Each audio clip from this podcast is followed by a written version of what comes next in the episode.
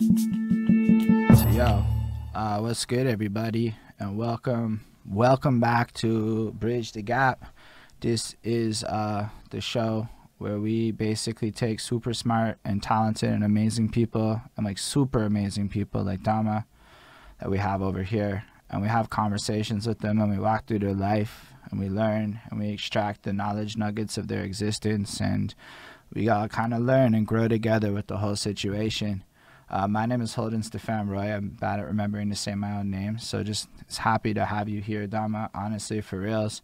And uh, unlike most of them, uh, we just want to say an extra special like thank you and start maybe with a bit of a acknowledgement that you have probably had not the simplest week, because uh, Dama is down in Texas right now and is here doing this interview in spite of uh, in spite of everything that's you know maybe gone on and stuff i think it's pretty remarkable and incredible that you would even prioritize doing this in a time like this instead of anything else you could be up to or getting to. So to me it speaks so much to your character and the kind of person that you are. And so it makes me really appreciative that you're here in spite of the week that you've had and etc well, thank you. I really appreciate that. Um, we actually got power back yesterday, so we had yesterday to kind of, you know, decompress and uh, rest.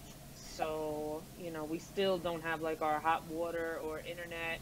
I'm using hotspot right now, but um, you know, it's it's it's back to business, and I figured now would be a better time to do this too, so I could kind of share some of the resources um, with other people who maybe want to like look into if they're interested in helping out or if they're out here and they're watching right now uh, places where they can go for some some resources. Because a lot of people are here without water still and uh, without any water um, and any power and stuff including in our own apartment complex uh, so yeah. So i definitely wanted to just do this and you know, talk about the music and, and myself as well. You know, there's definitely some selfish shit going on on my part as well, but um, you know, I'm definitely uh, trying to spread some awareness. That's dope. We thought it might be like a, a more interesting place to start this time in light of the typical questions, just because of you know. I think it's really important, and if people are going to watch this in the future, this is probably the part that they're going to catch before they, you know, get deep into it. So, I don't mm-hmm. know what you want to share about that or what people can do to help or what's going on, but that would be really interesting and insightful and useful. Um, well, I would say that there's a, a bunch of grassroots uh, organizations going on in uh, both Austin and Dallas. I'll share the Dallas one first. Um, Latinx Dallas, Feed the People Dallas, all on Instagram, and Funky Town Fridge are all giving out uh, water and food and different relief efforts. And in Austin, um, I would suggest that anybody that's in Austin to look at When Where What Austin um, on Instagram because they have a, compiled a whole list, uh, spreadsheet of what's open, warming centers, places that are giving out free food, and places that are open to just sell food. Um, and uh, there's a couple of grassroots efforts by uh, hold on, sorry, uh, Chaka, uh, Chaka Select, C H A K A S E E L E C T, um, that are doing a bunch of stuff out here in Austin and bringing food and water to people. And there's a couple of other people too certified and dominican j that have been like driving around and getting people that have like four wheel drive trucks and kind of just bringing water to people and milk to people with babies and you know just basically and it's all on facebook. So you know you you, you tag somebody that needs help or if you have like a you know elderly relative or something like that that's in their home that can't go anywhere you know they'll they'll make a big effort to deliver to you all over the austin area. So i'm very uh, i'm very happy that these efforts have been going on. And uh you know also uh to go on fema and uh, fill out that application to try and get your uh, any type of bread that you could get to make up for this loss. Because i know a lot of people have lost stuff in their homes uh, the food in their fridge the week's worth of work the damage to their apartment. So you know just looking to looking for help. Right. Yeah, it's serious though. I, I mean, were you badly impacted by it? I don't know to what extent that you went through this Um, week. well, I- Sunday night, Sunday night at two in the morning, we lost power, and I started looking it up, like what's going on, and I heard that I saw that it was supposed to be rolling outages, where like you know they take certain areas and take the power out for like 40 minutes to try to conserve power, which was a stupid thing to do uh, during a blizzard. It was a crazy blizzard that night, and they couldn't bring the power back up, so it wasn't a rolling outage, and a lot of like I think it was. Uh, four million people in Texas that uh, lost power that night, and uh, some other people lost power either the next day or the day after that. So we've been without power uh, since Sunday night, and uh, that first day we built a, that first Monday we built a fort, and we uh, set up candles under a can of soup, and uh, heated up the can of soup using candles, and uh, then the next day, a couple of our friends hit us up that are all in the area that are also impacted. And we were like, just come over here. Like, let's all kind of rough this out together. And Craig went and got a shopping cart from up the street, just some abandoned shopping cart, brought it here to our patio. And uh, we brought like firewood and lit that bitch on fire. And then we was cooking. And we were lucky because our apartment complex also has propane gas uh, lines to the grills so we were able to grill during the day but like at night it, it's really cold so it was good to have that firewood and the shopping cart so we made a really nice meal out of that uh, so it was all about just kind of figuring out how to eat how to make sure the dogs were okay you know because we have a really small dog and my friend has a dog as well so we had, we kind of had to you know look out for the dogs and uh, you know our friends was here and we were just making it work Mhm. but uh, then on on Wednesday, most of our friends like went home by then, and uh, and they went home and they got some power, some water, something like that, and then we were still in the dark. So I was like depressed because it's just so you know it's like parts of the day that feel okay, but then other parts feel terrible. And I have asthma, so my asthma was acting up all week. Like my breath is just starting to get back to like a good place. Um, and uh, so it was it was really stressful and seeing the lack of um, accountability on the electric company from Austin Energy to ERCOT, um who is like the I guess who managed the whole electric grid of Texas, basically like telling us nothing uh, over and over again.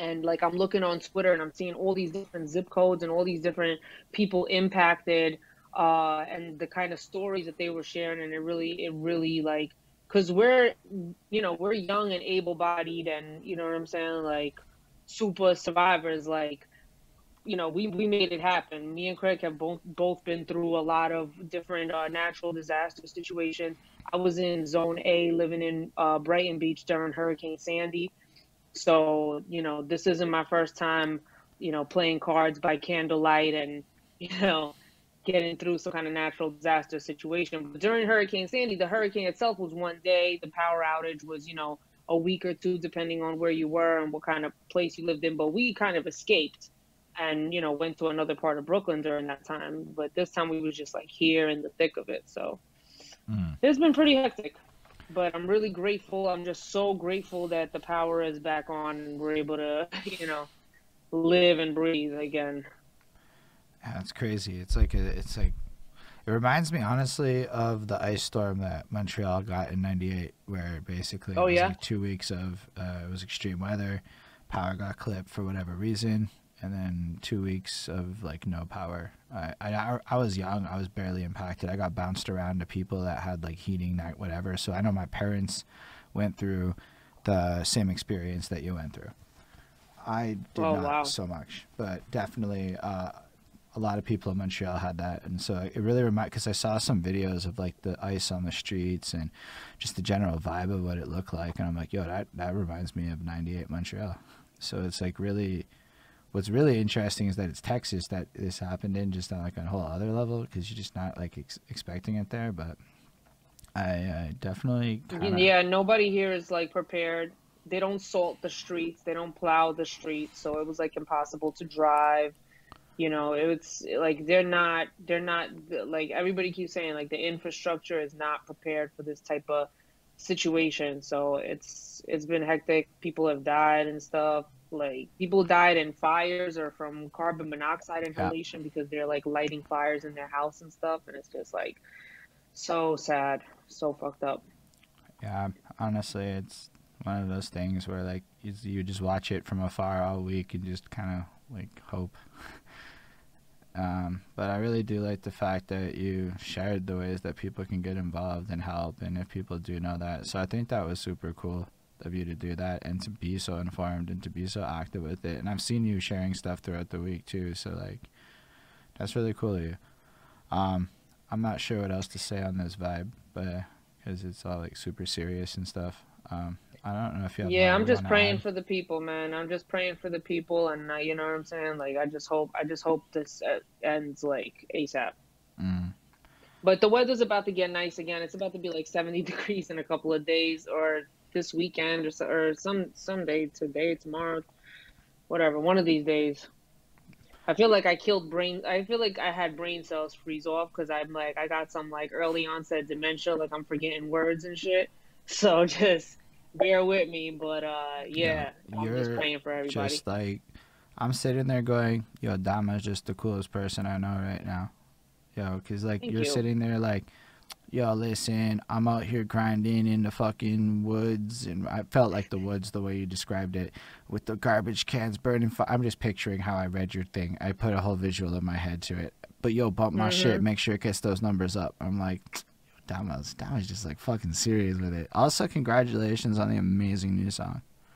That's an Thank amazing you. song. Thank That's you. an amazing music video. That's an amazing sonic you. experience. You're just fucking beyond gifted. We did spend a whole bunch of time listening to your music before this, like as a group on this on the Twitch. Nice. Yo, honestly, I'm sitting there going 2010 Dama raps better than me today.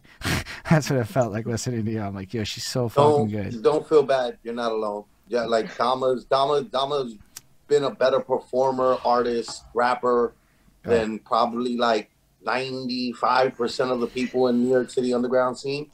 Like facts. Dama's a perfect example of why you shouldn't put female before rapper. Like there's Dama, just there's just, no there's no it's just I, rapper, just like, bro. I use artist because it feels like it transcends. I like you just feel like you got a whole personality. There's also at least one punk song, so like I'm just saying, or it felt punky. I uh, used to have a, a band for for like a second.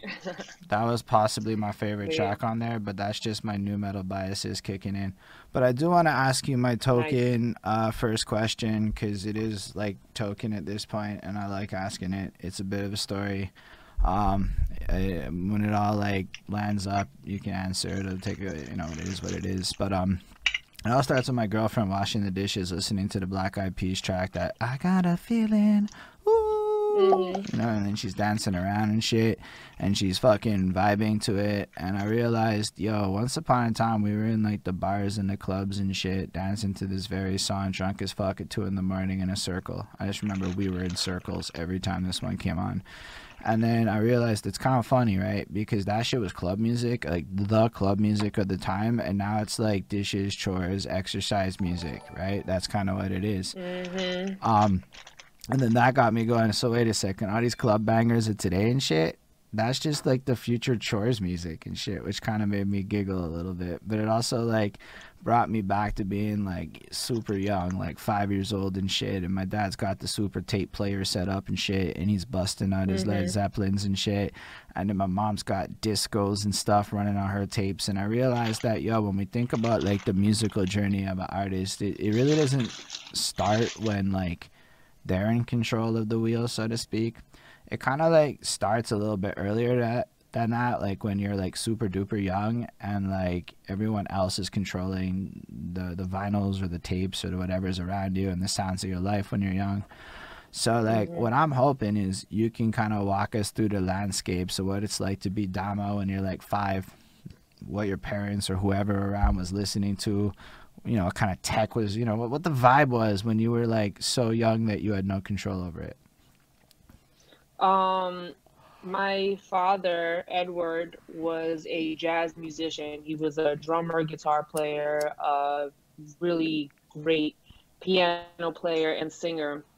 And before they came uh, here from the Soviet Union, he was in a jazz band in Russia. So when I was growing up uh, in Brooklyn, uh, they had vinyl and cassette players, and my dad listened to a lot of jazz and a lot of disco, a lot of blues, um, just a lot of Diana Ross and Louis Armstrong. Like those are just, a, and then like ABBA. Like it, it was. My dad had a very eclectic taste, so uh, and he played the piano. and We had a piano in the house, and I knew that my parents was getting twisted when the piano came on and you know what I'm saying? Like they started singing songs and everybody's in the house drunk. And I used to hate it when I was little. I used to hate it so much because it just meant that the parents are drunk and no longer like capable of, you know, being active parents.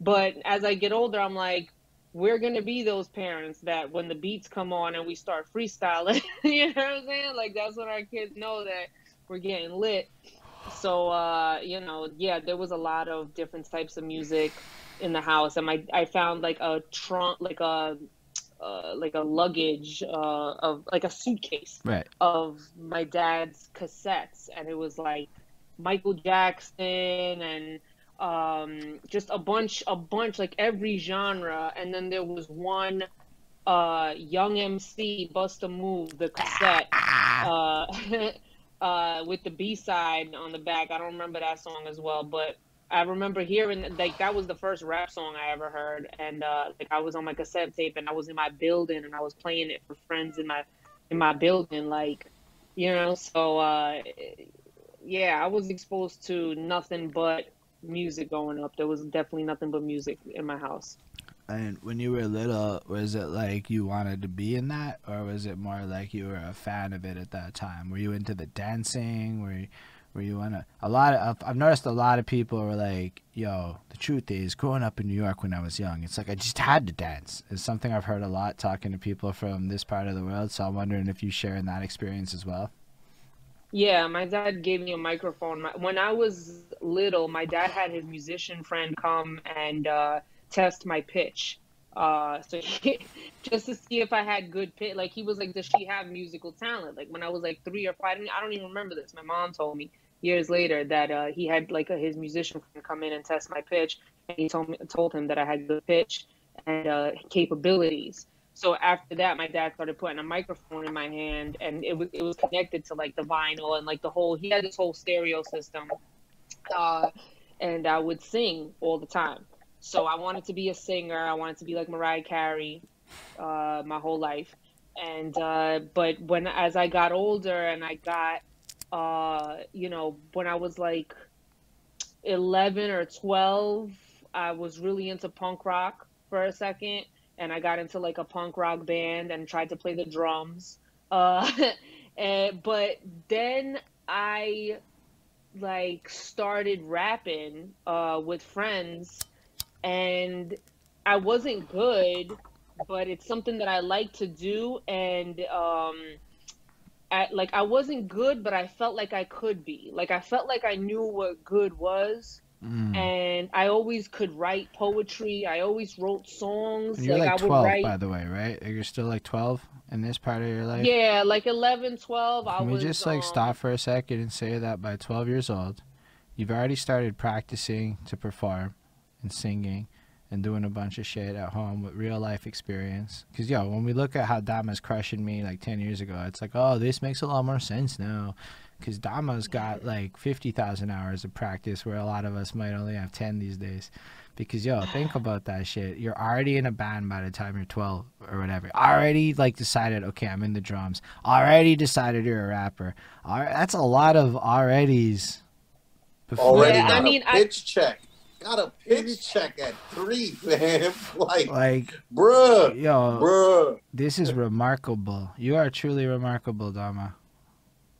Thank you. I I wasn't um I wasn't rapping yet at I, I wasn't rapping yet at twelve. I was like writing poetry a little bit um and like writing songs and like turning like my angsty kind of songs into poetry Um, it was a little bit later that I started actually like rapping, rapping probably maybe like I'm gonna just say 14. that writing poetry at 12 is in the same ballpark of impressive and cool as rapping at 12. Thank you. I I used to submit my like dark poetry, and I I think like I like like to get it like published and shit like that. But like, I was a real like I was I started around that time is when I started really being in the streets more. So you know, um, Okay. Can we pause for a second and ask a really crucial question? I forget. Where are you from? yeah, Brooklyn, Brighton Beach. Hmm. So when you're saying in the streets, you mean literally the streets of Brooklyn, Yes, yeah. Like, the literal. Also, Um, we should get a little Beach, bit of Coney clarification on your parents' background, right? Because Yeah. we just sprung up on them that they came from Russia. So I'm. um, so both your parents are from Yeah. Russia. Yes. Let's Mhm. clarify. Both Good of- catch, Flacco Bayo. Yes. Uh, both my parents are Russian. They're both from St. Petersburg. Uh, my mother has uh, uh, Jewish in her family as well, so like Russian Jewish. Um, and my dad uh, was straight up Russian.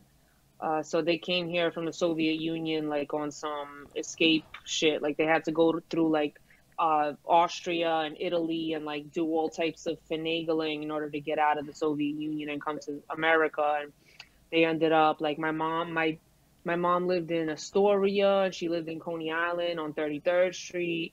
Um and like my dad lived all over too. And and then they you know moved in together in, in Brighton Beach. But she followed him. It's a very romantic story. He, they met and uh she he told her he's like I'm leaving Russia and I'm going to America like fuck this whole shit. And she was like I don't really want to go but okay fine. Um because she didn't really know a life outside of that you know? But uh she followed him all the way to the states to a whole new world didn't know when she was going to see her family again. So uh yeah i always thought it was a romantic story.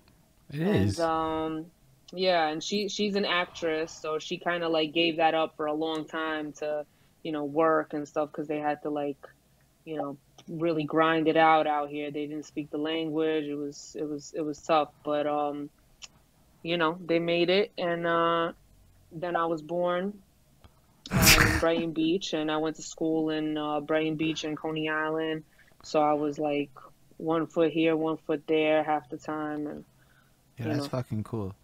I mean, it's always Mhm. cool when people talk about New York places. I'm used to Bronx now because Flacco talks about Bronx so, much. I'm a little desensitized. But then you said Coney Island, and I'm like, oh yeah, that's a New York place too.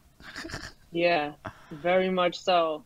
Very much so. Uh, I used I used to spend uh, time in the Bronx. I mean, we could get we could, we could take our time getting there, but I spent a lot of time in the Bronx as well. I was like one of the only people in my neighborhood that even really knew, you know what I'm saying, like to go to the Bronx. Like Mm. That wasn't something that Brooklyn people and Bronx people usually don't really, you know what I'm saying, like No, I don't know what don't you're go saying. to each other's boroughs. Like we will both go to the city, we'll both go to Manhattan, uh, but we don't really go to each other's boroughs like No, that. hold up. But So- was- Facts. so- you so- know what? I think I think we I should think expand on that. Say what I was gonna say, which is like, you know what? I think this is this is a bridging the gap moment, right? Yeah. Like Mhm. this is here. It's natural. It's right in front of us. We can segue to a quick little blurb. Hopefully, we can keep it within a few minutes of We can give it as long as you want. this this this thing, right? That we have in New York City, which I talked about on my Yeah. Facebook. No, Plenty but because like and Dama Dama was participating in it about the fact that Brooklyn people don't come uptown very much. And I was thinking about it because I'm gonna be very candid, right? I was thinking about it in particular, Dama, this status that I wrote that you participated in where we talked about how there's Brooklyn people are missing out on something in the Bronx. I was Mhm. thinking about the fact that I met this uh, woman in the Bronx that I was like, yo, Cabin would fall in love with this woman and do anything for this woman. But he's never gonna meet this woman because he doesn't come uptown.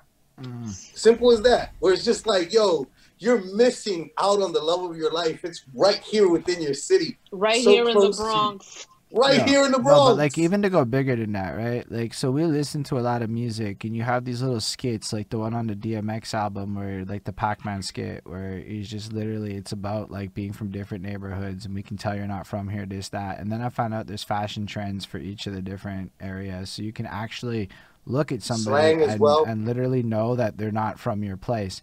So now you're Mm-hmm. saying to me that it's like you guys don't even like you know like we don't know like you, I'm in Montreal my whole life. I've never been to New York City. So like when you said you know what I mean there, I was like no.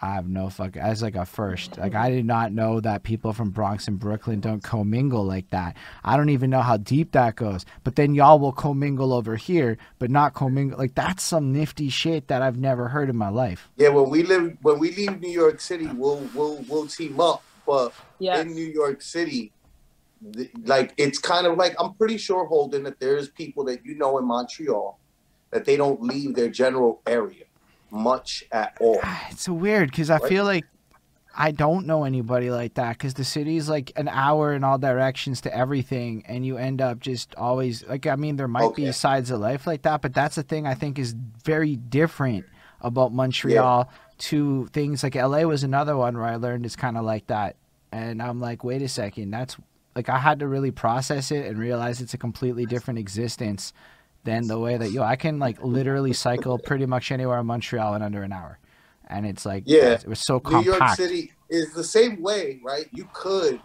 hear like that's why we have the New York City Marathon. You it touches on all five boroughs. Mm. So you could easily, you know, take a walk into any from one borough to another. But there are literally people, and Dama could testify to this, that they live they're born, they live, die in their borough, and they for the most part don't leave their borough, Their neighborhood. their neighborhood. especially the deeper you go. You know what I'm saying? So I'm from, you know, Brighton Beach, Coney Island area, which is the very, very bottom of Brooklyn. It's the last stop on every single train. It's the deepest part of Brooklyn. There is no deeper part of Brooklyn. Deeper than that, and you're in the water. So, um, you know, I used to go like people in my neighborhood. We sometimes would be able to get the whole crew out to go to the city to like go to a club or go to a show that we was doing or whatever, but it was rare. For the most part, like they like, yo, I'll see you when when y'all get back. You know what I'm saying? Like we'd be right here, you know, getting money or whatever. So you know, I I was never that type of person. I was venturing out into the uh, East Village when I was like 12, Hmm. 13, um, going to like Astor Place and all those places, and then um, you know, it's like a gift and a curse. You know what I'm saying? Because I was in the system when I was young, like when I was like 14, 15. I was in like group homes and uh, detention centers and stuff in uh, Westchester, with uh, like close to the Bronx, like you know Yonkers, White Plains, a few stops on the Metro North from the Bronx, Mm. and everybody in that group home was either from the Bronx or Yonkers, and I ended up meeting some dope people that I'm still uh, mad close with, mad cool with. One of them actually gave me my name, Dama Nils, when I was um, 17 uh, and I first started rapping. He got me into my first studios. Like my first songs were recorded in the Bronx ever. Like first time my voice on wax was recorded in the Bronx, and not just anywhere in the Bronx. 238th and White Plains Road, which is like the one of the top. You know what I'm saying? Like up there. So, So we it's like I, I went from the last stop Actually- on, in, in Brooklyn to like one of the last stops in the Bronx. Uh, to, Yeah, I was gonna what I'm say you went from one furthest most point in the borough to the other furthest most point in the borough.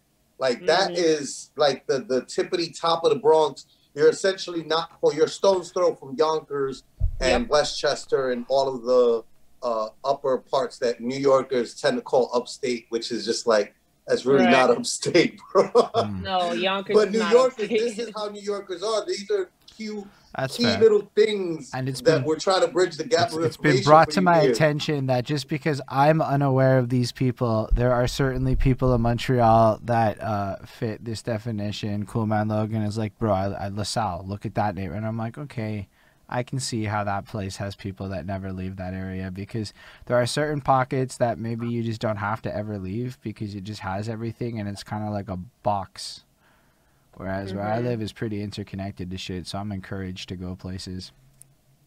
Max Yeah. Baxter. Uh, Mm. Baxter said New Yorkers are like if you can't get there on a train, that's not. That's why Staten Island, like New Yorkers, we joke that Staten Island isn't really one of the five boroughs and it's not part of New York City because you got to Mhm. grab the ferry there. There's no way to get there except vehicle or boat, Mm, and then soon Yeah. as you Or uh, soon yeah, as like you a make bus. that impasse, goes there, too. That's funny. I yeah, like as soon as you make Baxter's reaction impasse with the boat. People, people can't just go pay. You know, back in the days it would have been a token. now Nowadays, a few years ago, it would have been a Metro card. Nowadays, it might be a swipe of your credit card. But the point is, if you can't just swipe and get on the Metro, we don't call it the Metro, by the way. I don't know why I call Yeah, it that. Yeah, I'm so Oh. excited that you And were. I you've was so, Montreal for a hot minute. I was sitting there going, I'm not correcting anyone. This never happens. I know it's a subway to you people, but let's roll yeah, with that yeah, the Montreal train. shit. It's just the train. It's just the train. You It's call it just the train? Uh-huh. So it's not Yeah, even the yeah. subway. You just like, Or, it's the I mean, usually it's the it's your line. So like I'm over by the two and the five. So I'm just like, yeah, I'll, it's just the two. You just call it by the train line that you're on, or the Yeah. train, subway. I'm Definitely not the Metro. beat. Yo, I definitely call that shit the Metro all the time. And there's Sorry also interrupt. Dama. Dama. All these ladies want to say hello to you. They keep Dama. like, Dama. Kendra, come on. Dama. They all want to say. What up? Dama's What up? warm. Dama's warm. Hi, Dama. They, they love the Yeah. vid. They love the video and the new single, by the way. I love that Dama Yes, got some that's electricity. I love that Only Dama's for warm the and gangsta shit. bitches. Dama's What got up, Ange? warm. What up, Miss B? How y'all doing? Dama. Kendra's in the background right here. Glowing. What up, Kendra? Love you, He's gonna man. kick you in the, punch you in the throat. That's my Sorry about that, guys. Sorry about that. no worries. Love y'all, man. That was great. It's always fun to see the love thrown like that, in my opinion. Because yo, Dama, you're incredible, and you deserve every second of it. Thank you. Mhm. I appreciate that. That's the fact. Fully agree. Yo, I've watched Dama bust off the domes that are ridiculous. I watched Dama host in ways that make other hosts look less fun as hosts because Dama's like the host you're hoping for. No offense, Baxter, I see you over there, but it's Dama. It's Hey, me and is. Baxter are good co-hosts. That's man. true. He's the co-host with the. I don't think I've, I've except for the the beat challenge is the only thing I host by myself. But But with Souls too. With Soul, like Souls is hosting now, but that's the only one that I hosted Dolo for a minute. But yeah, I mostly saying. host with Baxter. You, you, you just uh, it's a joy when Dama's there. Is what I'm saying. You come through with like, you. yo, I'm gonna come in with a swagger like I don't give a fuck, and we're all jealous that we can't give a fuck like you can't give a fuck. Like people can't give a fuck. Like you know what I'm saying? Like to a degree of You know the what the, level the that you real bring thing it to. is though. You know what the real thing is though. I do give a fuck. I, feel give that. many. I give a fuck for real. You know what I'm saying? Like, and in order to have that, I don't give a fuck energy. You have to have given many a fuck. Mm. You know what I'm saying? Like, you have to real like. That's what it really comes down to. I, I, I do, I do care. I care a lot. I know, and I believe that because I listen to your music and I've heard you speak, and then like I, you- you're very passionate, and it's true. But the energy is power, like power when Dama's in the room. But I do want to go back to like when you're 12, because that's about where we picked off when we when we did your tangent off, and which was an amazing tangent because people get knowledge nuggets, which is fucking delightful to me. They're throwing not well. We'll Flacco- have more. Flacco's throwing knowledge nuggets, throwing it down. I fucking love that guy. Um, but let's uh, let's go back to being 12 and you're being a superstar already because again you're very impressive at 12. Are you actually performing or doing talent shows or shit? Hell no. I did a talent show when I was like uh nine or some shit, but um I was not very impressive at that age. You know what I'm saying? I was very uh rebellious. I was not popular in school. I was different. I dressed very different at that time. Like you could ask any of my friends, like they remember me having the green hair and my nose ring connected to my ear, and I was on my punk rock shit, and like dope, I had though. two bitches that kind of like uh was my little, you know what I'm saying, like my little road dogs or whatever that did what I did. But other than that, I was not. You had um, road dogs. popular.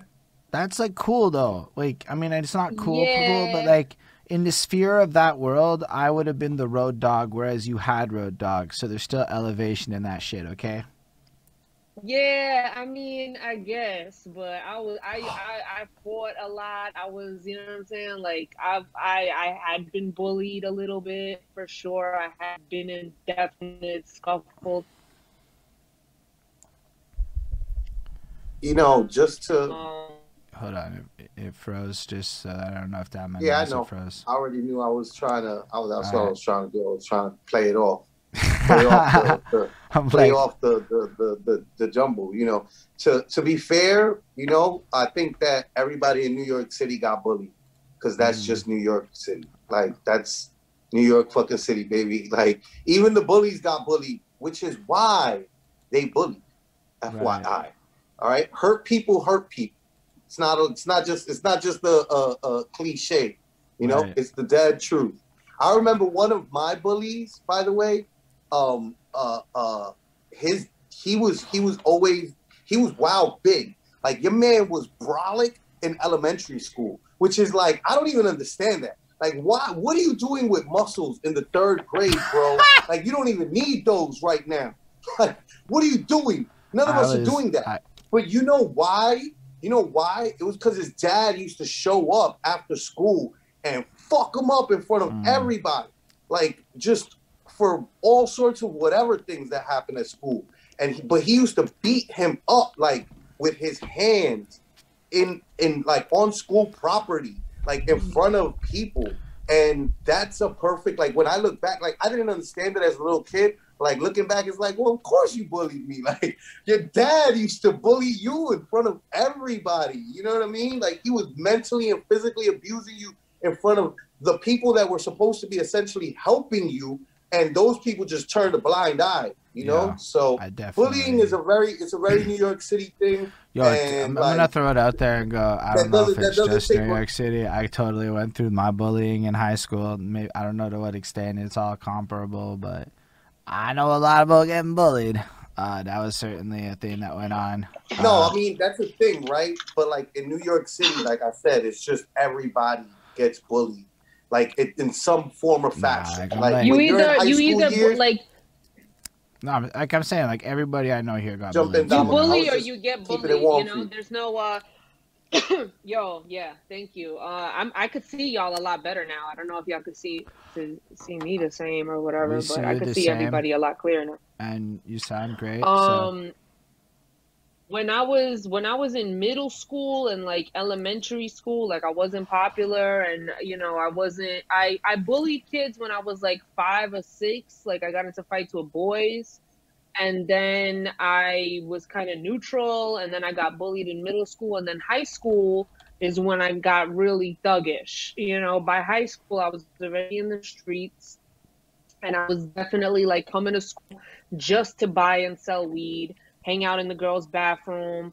Bitches in there were crazy, and I immediately was like, I'm getting with the most thorough bitches, and that's it. And uh, at that point, like, I was yoking bitches up, trying to rob them what is yoking? for like you just said dollars some and slang shit. shit. I don't know what yoking means. Like yoking, like when you grab them by the like collar, throat. You know what I'm saying? Like yoke them up. Okay, now I know what you're saying. You said, said, yo, man, Dami, you're serious. I like it. Yeah. So, you know, but then I went to the to the group home where I was the only girl from Brooklyn. Um I was definitely like the only not black or Dominican person that was there. There was all black and Dominican girls. I think yeah, that yeah, so that's it. That's it. There wasn't even no Puerto Ricans like cuz I was used to like a lot of Puerto Ricans around, but there was no Puerto it was just black and Dominican. And um there was sometimes in the beginning that I definitely got bullied for sure. Bitches didn't even like how I talked. You know what I'm saying? But then my home then this girl then the new wave of like the first six months was hard for me. It was hard for me. But then my bitches came. my homegirl Sean Ashley, who's still my bitch to this day, and this girl Shekinah, who was the first girl from Brooklyn. She came, she was from Bed-Stuy. And I was like, a Brooklyn bitch has come. I was like, oh yeah, you bitches. Yeah. And then after that, I like everything was good. Everything was good. And then I became part of a more elite circle and like we were we were we were killing it in there. You know what I'm saying? And all and like them Yonkers bitches couldn't hang when there was like more more of us. You know what I'm saying? So it was it was interesting. It was interesting. Um so yeah, fucking uh crazy times. So it's a cycle of like bullying, not bullying, to be able to get to a place of being comfortable in your own skin, like I guess like bullying or getting bullied, I don't know. We didn't even really consider it that. We just considered it like who you know, it's it's a jungle, you know what I'm saying? Like It's New York City. I was gonna say everything everything that you mentioned are all classic New York City things. One of which, by the way, I think is, is cool to talk about is I don't like you because of the way that you talk. I don't like you because of how you breathe. I don't like you because of how you exist. That's a very New York City thing. Like where people are just like, yeah. you just walk by, you know what? They just like, mm, I don't like that. I don't heard of it. Yeah. And that's And it a is very, New York City thing. it's very primal it's very Yeah. it's very primal in the sense of like who's like it's something i didn't realize until later on when i started like learning about like energy and the kind of energy that you put out and shit like that whatever because you know growing up it was just like you don't know what it is you know what i'm saying like all you know is that you can't be pussy like it's like there is nothing like it's like whether like i got jumped before outside of Lincoln when I was like 12, outside of Lincoln High School. I was still in middle school when I was like 12 or 13 or something like that. I got jumped by like fucking like eight kids, but I didn't go inside the store. I stayed outside and got my ass whooped. And the bitch I was with went inside the store. I just stayed outside because I was like, I'm not gonna be pussy. Like I'm gonna be dead before I'm pussy. Like it's stupid, but it's like the way we grow up is like you just can't be pussy. It's like it's so stupid, but it's just like what it is, you know. So yeah, it's it's it's fucked up. It's No, fucked up like- when you think about it, but it's like the worst thing you could be is pussy. But it's like when we hear this kind of stuff, like for you, this is reality. This is just what it is. But for the rest of us, it's like this is probably why New York hip hop sounds like what it sounds like. And like when we like Yeah. correlate a lot of the the stories and the experience, because we don't. I'm surrounded by a lot of middle class people who don't fully um, appreciate the lifestyle choices that get created by the environments that are there and the attitudes and things like what you're describing. They've never heard of it. They don't know it really exists they don't see that side of New York. That side of New York is not really on TV for real, reals. It's like glamorized No. on TV. So like to me, um, honestly, I learned so much about what it is to be in New York City through these conversations. Not like I really know, but like at least the, the how hard it was or, or complicated or why certain things are like just yeah it's it's it's baffling to me that the way somebody talks is a problem when i grew up with multiculturalism and being taught to praise people for their differences and to be inquisitive about people who speak different like that was literally part of my high school curriculums and shit Yeah, I mean, if you, you know, we grew up very, you know, like especially where I'm from, Brighton Beach, like there's definitely a lot of Russians, but there's a lot of Puerto Ricans, a lot of West Indians, a lot of um Pakistani, Yemen, Asian, Filipino, especially. Like these, like these are groups that I grew up with my whole life, like speaking each other's languages, eating each other's food. You know what I'm saying? They have food at my mom's house. I had food at their mom's house and we understood each I, I taught them how to curse in russian they taught me how to curse in spanish arabic any fucking language and uh you know it was like that kind of like yo what are you like what's your you know what i'm saying like what are you where you from like where's your family from you know what i'm saying like that's regular degular you know what i'm saying like for sure uh but it's also you know when you go like there's all those things all exist simultaneously. It's simultaneously people hating you for what you are or what you look like or what you talk like or what you walk like and simultaneously people just existing with you and you know appreciating your culture or whatever.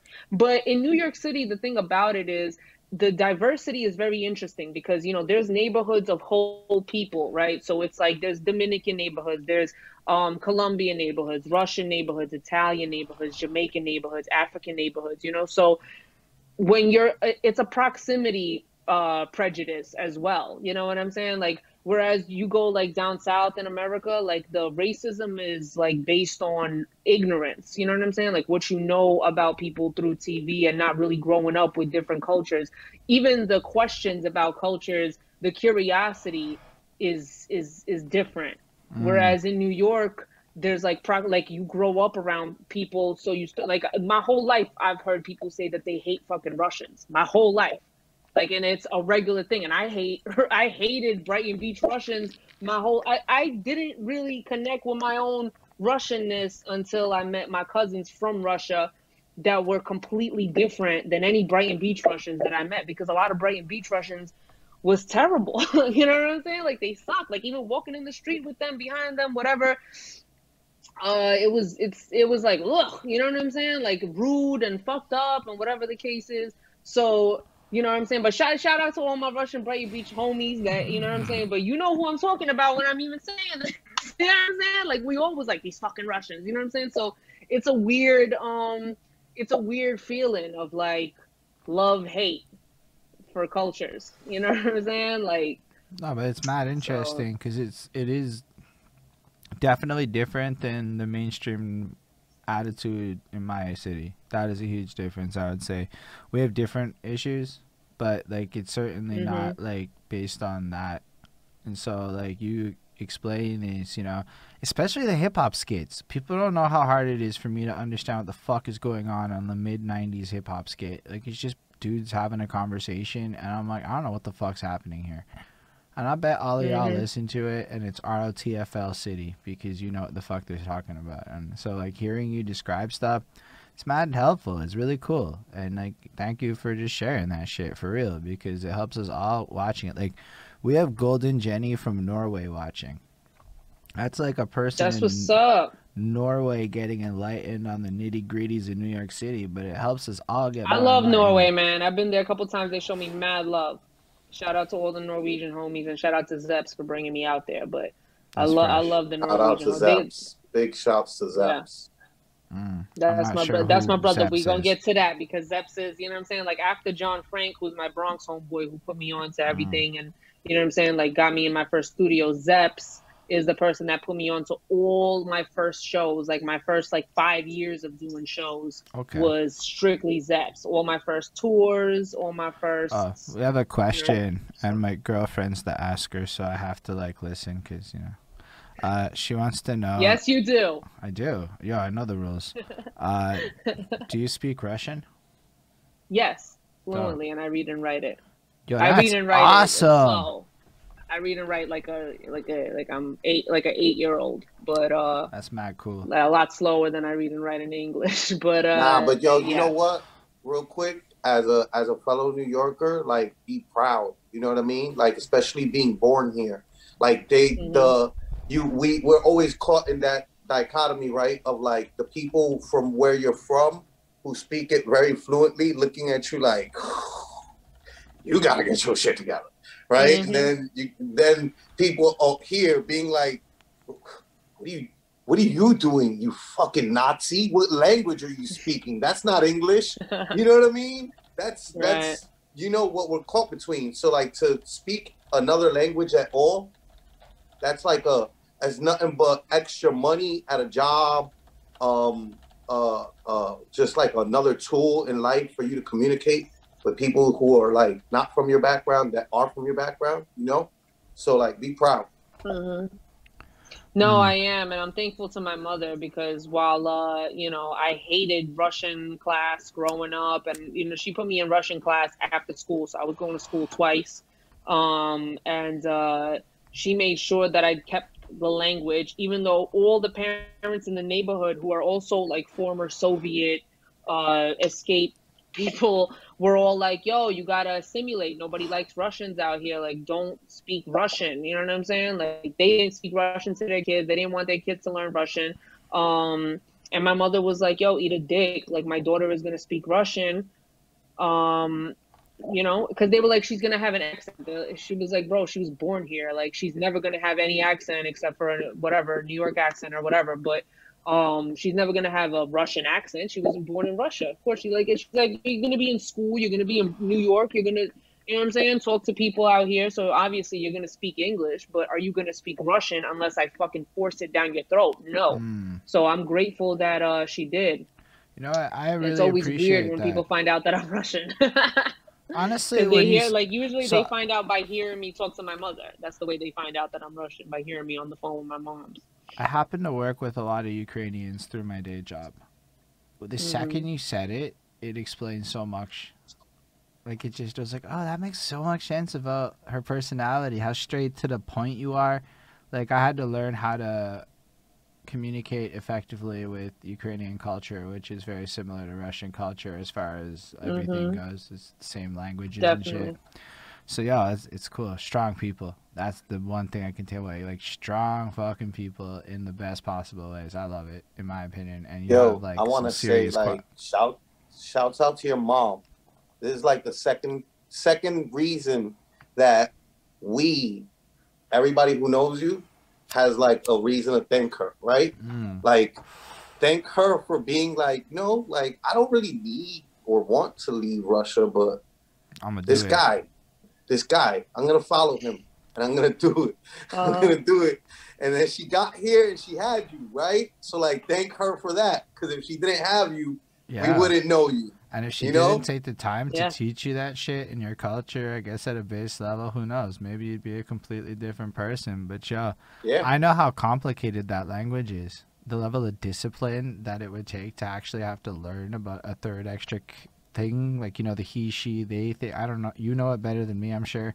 But like, your Russian is a hard language. But we had another. it's not hard when you grow up speaking it in the house. You know what I'm Mm. saying? Like to me, it's like super natural. Um, it's completely, but it's it's easier because kids are like sponges. You know, Yeah. if if I had to learn it now, like I was thinking about taking up like learning Arabic. And I was like, damn, like it's a whole nother symbols system. It's a whole nother, you know what I'm saying? Like everything is so, completely yo, does that mean the Cyrillic shit is just simple for you? I think that's what it's called. The other alphabet for the Russian, when you Mhm. that's just like natural for you. Yeah, it, it- sometimes it gets a little confusing. Like I just started using it on text to text my mom in like the last year and shit. So it sometimes it gets a little bit confusing uh, because there's a lot of similar letters that look exactly the same but are a different sound. Like R H is uh, uh, English H is a Russian N. Right. So you know, there's like those kinds of things that are like you know a little bit confusing, but um, yeah, it's definitely uh, it's definitely super not like I I read Russian for sure. You know, you way. might think this is not interesting, but the chat lit up the second we started talking about this. This is a little bit why I. Really? I swear, people give a shit. Yo, the next question, because we're not even done. I have more questions on the subject of Russian in your life. So it is what it is. Sick. Let's get Um, it. I love it. Um, because it's cool. You're bilingual. At least, do you speak other like? Because Yeah. yo, I'm bilingual, so I appreciate that in another person because it's not that often you talk, and you're bilingual in a whole other language, which makes it like extra fucking cool, right? Um, but do you rap in Russian? I actually just wrote my first uh, in the MC challenge this past uh, month, this past two weeks ago. My acapella round was my first verse that I wrote. Uh, that's interchangeable in Russian and English. So it's my first like real Russian raps. And people have been telling me my whole rap career, like, yo, you should try rapping in Russian, try rapping in Russian because you could speak it. But it's not that easy because I speak a very formal Russian. Like I speak Russian to my mom. You know what I'm saying? So when I meet people from Russia that grew up speaking Russian slang, that I don't understand at Ah, all. Yo, I relate You so know what I'm heavy. I do because I go through this with the Quebec French side of hip hop. I'm learning slang in French on the fly. I have to like ask people like, "Yo, why is that funny?" Like, what the like? Because it's all literal translations. I don't see the double entendres. I don't understand the humor, so I can't watch French Mm-hmm. comics because I just hear French people speaking with drama, and I'm like, I don't actually understand the jokes. Which makes it really hard to Yeah. write. Whereas in English, nuance like nuance is so much of this shit. So like I, I really do appreciate what you're saying. Yeah, So- the nuance is everything. When I listen to Russian rap, who I like, I just met my cousin Oxxxymiron. I met him in 2017. He's a really famous Russian rapper. I met him on Skype in 2014. We just found out Your about cousin's each a famous existing. Russian There's a- rapper. yes, my cousin battled Dizaster in LA. Um, and it got like a million views in the first day, and that's when we met in 2017 in Los Angeles. Um, but I, we only found out about each. He's like my third or fourth cousin. Um, we only found out about each other because my mother uh, had dinner with his uncle. You know, when he came to New York, and he was like, "Oh, your daughter raps. My my fucking uh, nephew raps," and like da da da. And we found out about What's each other on FaceTime. And what Oxxxymiron? It's like O X X X Y M I R O If I'm not mistaken, as the resident, like you know, battle rap expert and whatnot, um, that might be like uh Dizaster's highest viewed battle, if I'm not mistaken. Um, like you would think that because disaster had so many huge moments, um, that there it'd be Mm. something else. But like Nah. Oxxxymiron's, uh, which thank you. Now I know that that's how you pronounce it, right? So I'm gonna try to give it justice. Yep. But like now that, uh, but he like he had such a huge fan base coming from Russia Yeah. that if I'm not From mistaken, Russia when to you look, LA, like Yeah. Russia has. I mean, LA has never seen that many Russians. It's crazy. But it kind of yeah, reminds me no, of- it if was, we it go was back. definitely he. So if we think about that wrestling tip that we've been making that connection lately with hip hop, wrestling promotions do this shit all the time with the international. Like the WWE been friends with Japan for a minute because that shit fucking gets way more views when they have like yo when the championship moves across the fucking continent. You know, like that shit's huge. Yeah. That's uh, to me that's like dope. It's the reason that the World Cup is like probably like the biggest event globally, you know, because everybody in the globe is involved. So everybody's like they're, they Right. once once once your country's involved, now you're involved, and your Mm, feelings are true. involved, and now you care.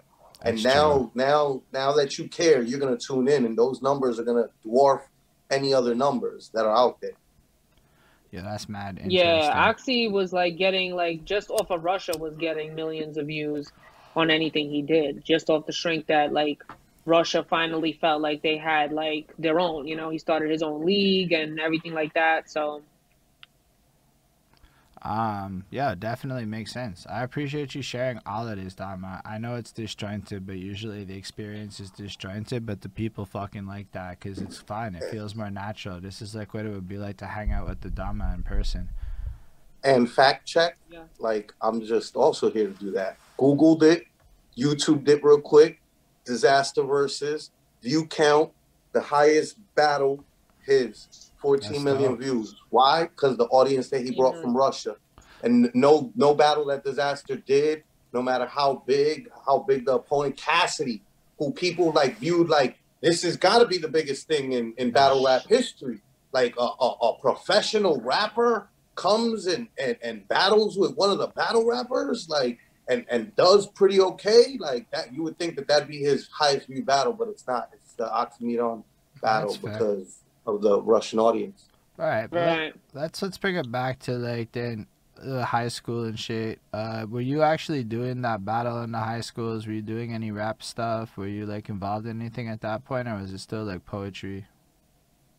Uh, No, by the time I got to high school, I was like rapping for sure. Um, I was um, uh, like freestyling with friends. I did. I was like doing like regular lunchroom battling. You know what I'm saying? Like your shoes are ugly, whatever. Um, and just rapping.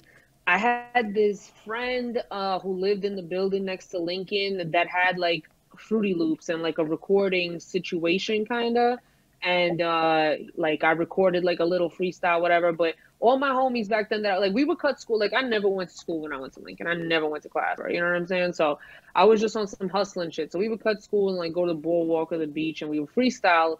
And um my homies would be like, yo, don't quit your day job, you know? Which definitely lit a fire under my ass to be like, yo, I'm about to be mad nice for no reason. Like I'm about to just be mad nice.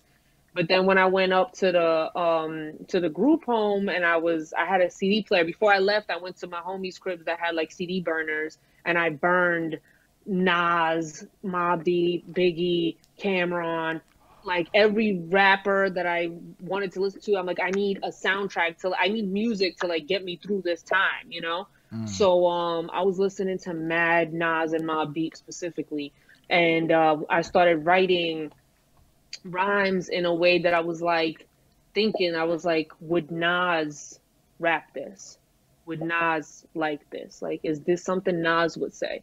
Because I at that point I started getting to a like place where I'm trying to look at my raps objectively as somebody that now has been really like listening and studying it for a long enough time to know the difference between whack or good and um i wanted to be really good. So i that was kind of like my point of reference was like is this something like i was really heavily influenced by nas at that time. So and, and like um but before before that because that was like group home era because it's like a lot of like thinking and reflecting. It's like when people go away to jail and they start reading the quran and the bible and shit like that like that was like my my bible was listening to nas. Before that it was like in the freestyle in the streets i was like into like biggie and 50 cent you know what i'm saying? Like their collab their posthumous collab was like you know what i'm saying? On repeat all the time. But you know then i went and started kind of like making my pen a little bit more like let me talk some real shit you know? Uh so yeah that's what i was doing then. Uh that's when i was like 15 something like that turning 16 and then when i came home um i was immediately like i hit up my homie john frank who i met in the system. Uh he was in like the boys uh detention thing and while i was in the girls and they would take us to like basketball games or like whatever rec. So that was my bro and um and then i st- i went to a different high school now so i went to brooklyn studio so i went to a total of like three high schools. Um so yeah i came back and i immediately was like yo let me start recording. You know i i, I didn't get really nice for a while but every rapper that really wants to get nice like objectively nice has a point where they knew that they broke the threshold Mm. you know? Um like i really i needed to be nice. Like i felt like it was something that i was good at that i could do. But you know when i recorded those tracks in the bronx and i took them home to my peoples and i showed them to like eternal and mgs and you know what i'm saying? Ken boogs and all of them. It was like yeah yeah i'm saying? Yeah but you need to work on your flow. You need to tighten up your flow. I'm like i haven't tightened up my flow. Um i started and i was listening to a lot of az at that time and i wrote a verse to the more money, more murder, more homicide beat. And that was the verse that broke through. That, when I wrote that verse, that was the first time I got that feeling of like, holy shit, like now this AZ would spit this. You know what I'm saying? And it's like still Yeah. a verse that I could pull out the I have- ass. I have- like I pulled it out the ass. I love what you're doing Mhm. with the way you're you're like I love the standard you created. I've not heard a single person say this now and I've talked to maybe 50 60 people so maybe it's not the hugest number but so when something that new comes out it's fucking cool for me. Um the standard threshold. I think if a lot of us thought about that standard like and it, and it's really a cool way to adopt new styles and to flip up your shit if the person I'm clearly emulating, because uh, the people, okay, so there's that group of people who refuse to listen to music when they write their shit. I don't know how the fuck they do it, but a lot of other people listen to music and are clearly emulating stuff as they go and learning from other styles and evolving like that. But would the person that I care about spit that shit that I wrote? That's a beautiful fucking way to elevate your game. Like if you're trying to like make tips for how to be a better rapper on YouTube type shit, that's a Mhm. go viral level tip. That's dope. That's a yeah, knowledge I mean, nugget. it's, it's it, thank you. I appreciate that. I mean, for, for me, it was like about trying to be as objective as I can because I didn't want like I didn't want to be delusional. You know what I'm saying? Like I, I wanted to be good and I wanted to like do this for real. Like I always wanted to be a music artist. I always wanted to be a music artist. And Right. there was parts of my life where I didn't think of that as a dream anymore. Like when I was in the group home, I wanted to go to business school and I wanted to like open up a club. Like that was like my dream then or like start a business, like be a business person. Um which I still, you know, I have a business now. So it's like I am that, but um I always wanted to be a music music maker, songwriter, performer. That feeling that like I I got the first times that I performed um you know, even though I was holding the mic fucked up and cupping it all crazy and had terrible breath control, you know, when I could get the verse out and whatever, that response from people, that look, that energy exchange, like once I felt that, they were just like, there's ever since then, there's never been a time when that wasn't the the thing that I did, you know. So I wanted to be objectively good um at, at like being a lyricist. Like i needed to be respected my homeboys that i used to like hustle with uh we like we was in the streets. We was in elevator shafts like smoking blunts like rolling up whatever. We used to break into houses just to smoke weed in the wintertime. Like we would fucking empty out dutch guts into unfinished walls and shit and i would be like yo check out this verse like this is before that that breakthrough verse but uh, or even after actually like during that whole time period i'd be like yo check out this check out this verse. And my homeboy would be like, Yeah, that's cool. You ever heard of Big L? And he'll like start playing Big L. Like like give me no type of props or nothing like that on anything I did and show me Big L. So I knew that like like the people around me, everybody around me had such a high standard for what was good at rapping and had no issue with even if they rapped themselves or didn't whatever, had no area about telling you that you shouldn't be rapping. You know what I'm saying? Like they never like looked at it as like whatever. They didn't. They weren't music makers. Music wasn't their life. There wasn't no like. Let me encourage other artists. It was like, nah, bro, I'm not listening to you. I listen to Big L and I listen to Big Pun and I listen to this and I listen to that. Listen to that before you come Yo, at me spitting but, verse. but like, you know let's be real. If we would just think about what you just said, you were talking to fans of music, and they were explaining to you viscerally what fans give a shit about. I, I don't think Mhm. that actually changed in the world of fans to this day when people talk about Mhm. music. I don't mean peers, Yeah. artists, and friends. I'm talking about just strangers, acquaintances. Yeah. You know? Yeah, I know. Yeah. I think a lot of us have gone through the experience of, yo, check out my song. You know, like, and so I think what you're saying is super insightful and really helpful for a lot of people to hear.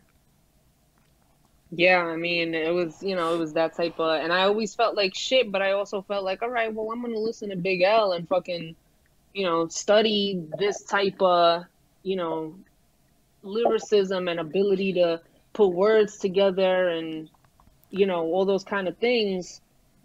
I like, I needed to get good. Like, I had a like a fucking thing inside me. I was like, I need to master that. I need to master that. Like. You're so good So today. I started like, I mean, it take it took you know a lot. I mean, once I started getting good and I started putting out music and whatever, like for real, I started getting my props. But props can also make you kind of like feel yourself. You know what I'm saying? And be like, yo, I don't have to maybe try as hard. Yes. It's it's breaking through that and being like, yeah, actually, I do.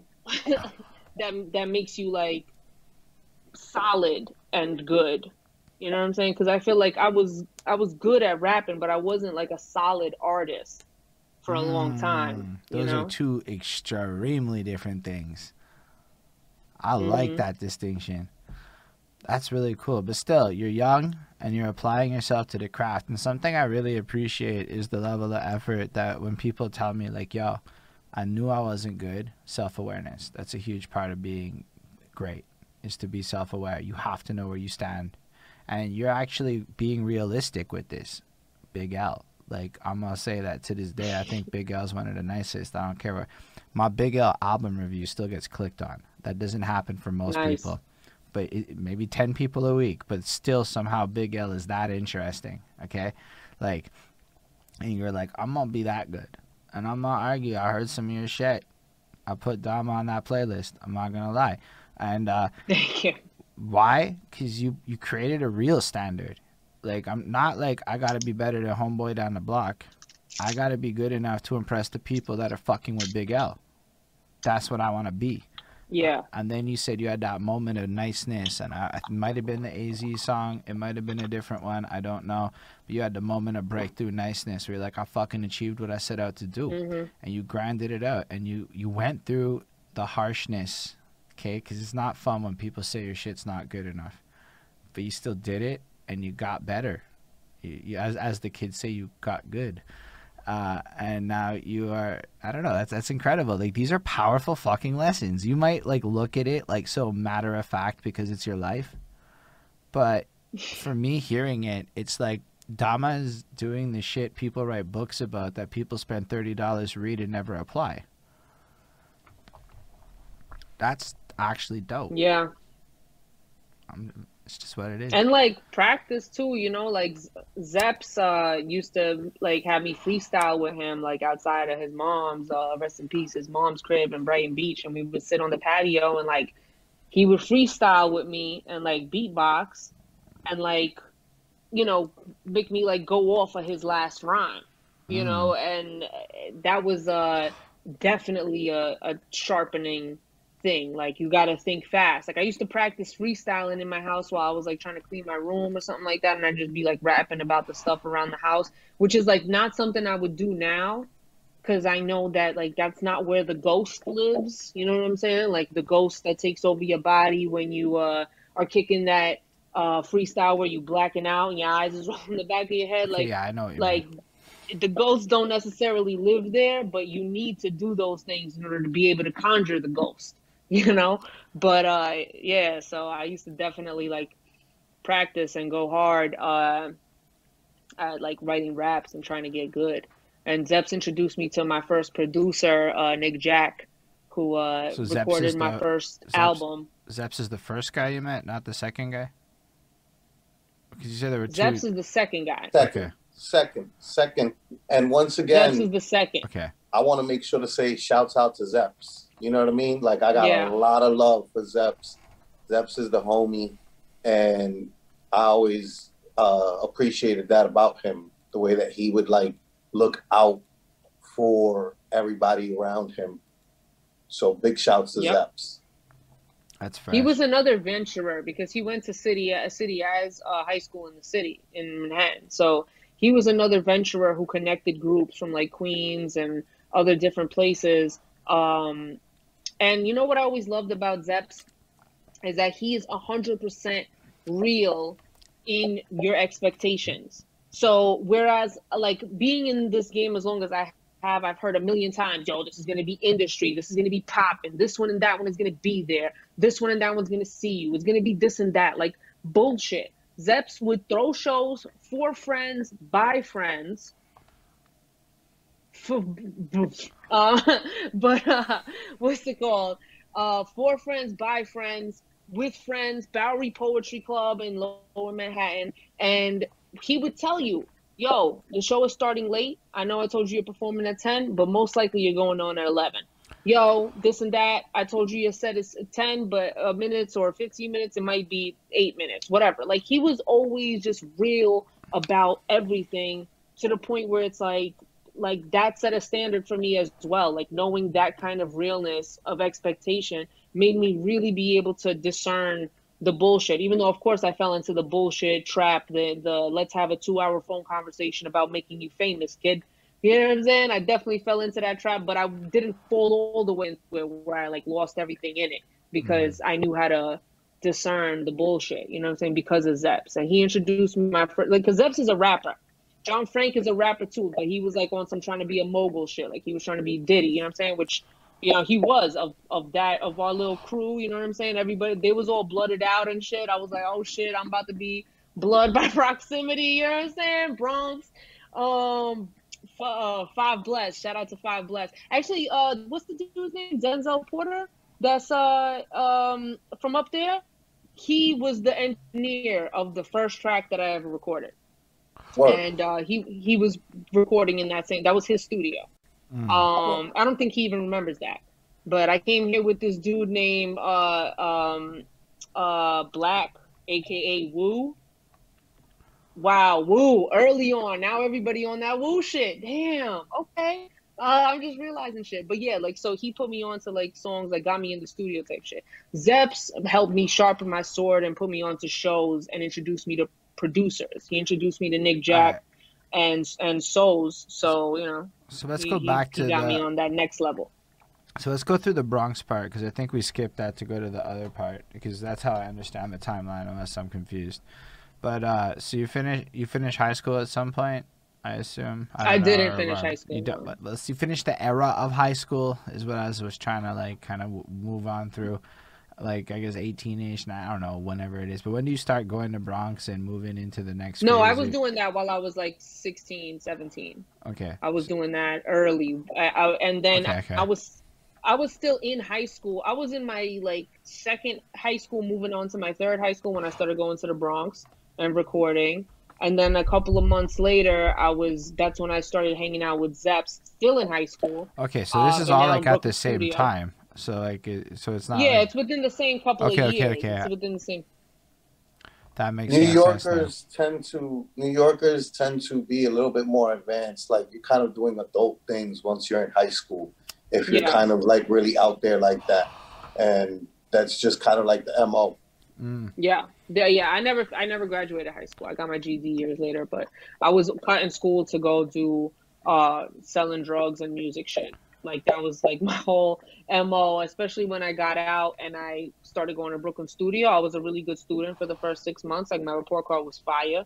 But then I met my homegirl Angie, and she was on her like cutting school and smoking weed shit. And I was like, let me get back on my selling weed shit, you know, and I could like make some money out here.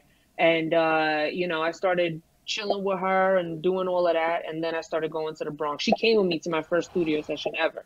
Um, shout out to Angie.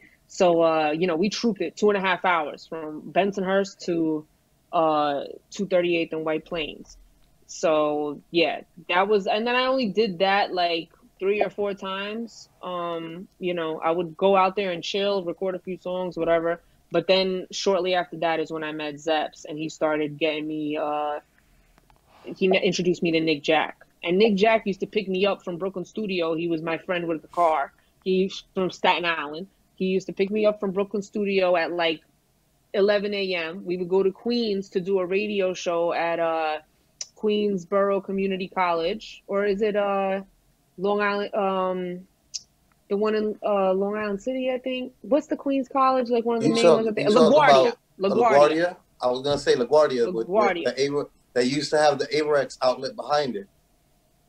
I don't even remember, but I Yeah, know they yeah, had a college radio station. They definitely and did. we used to go and freestyle um, on that station. And this is all during school. I'll bring a bottle of E and J with me, blunts, whatever. You know what I'm saying? Like just like busting sales and shit, busting choppies while I was out there. And then uh, freestyle on the radio show. Then go back to Staten Island, record a song, then get dropped off in Brooklyn.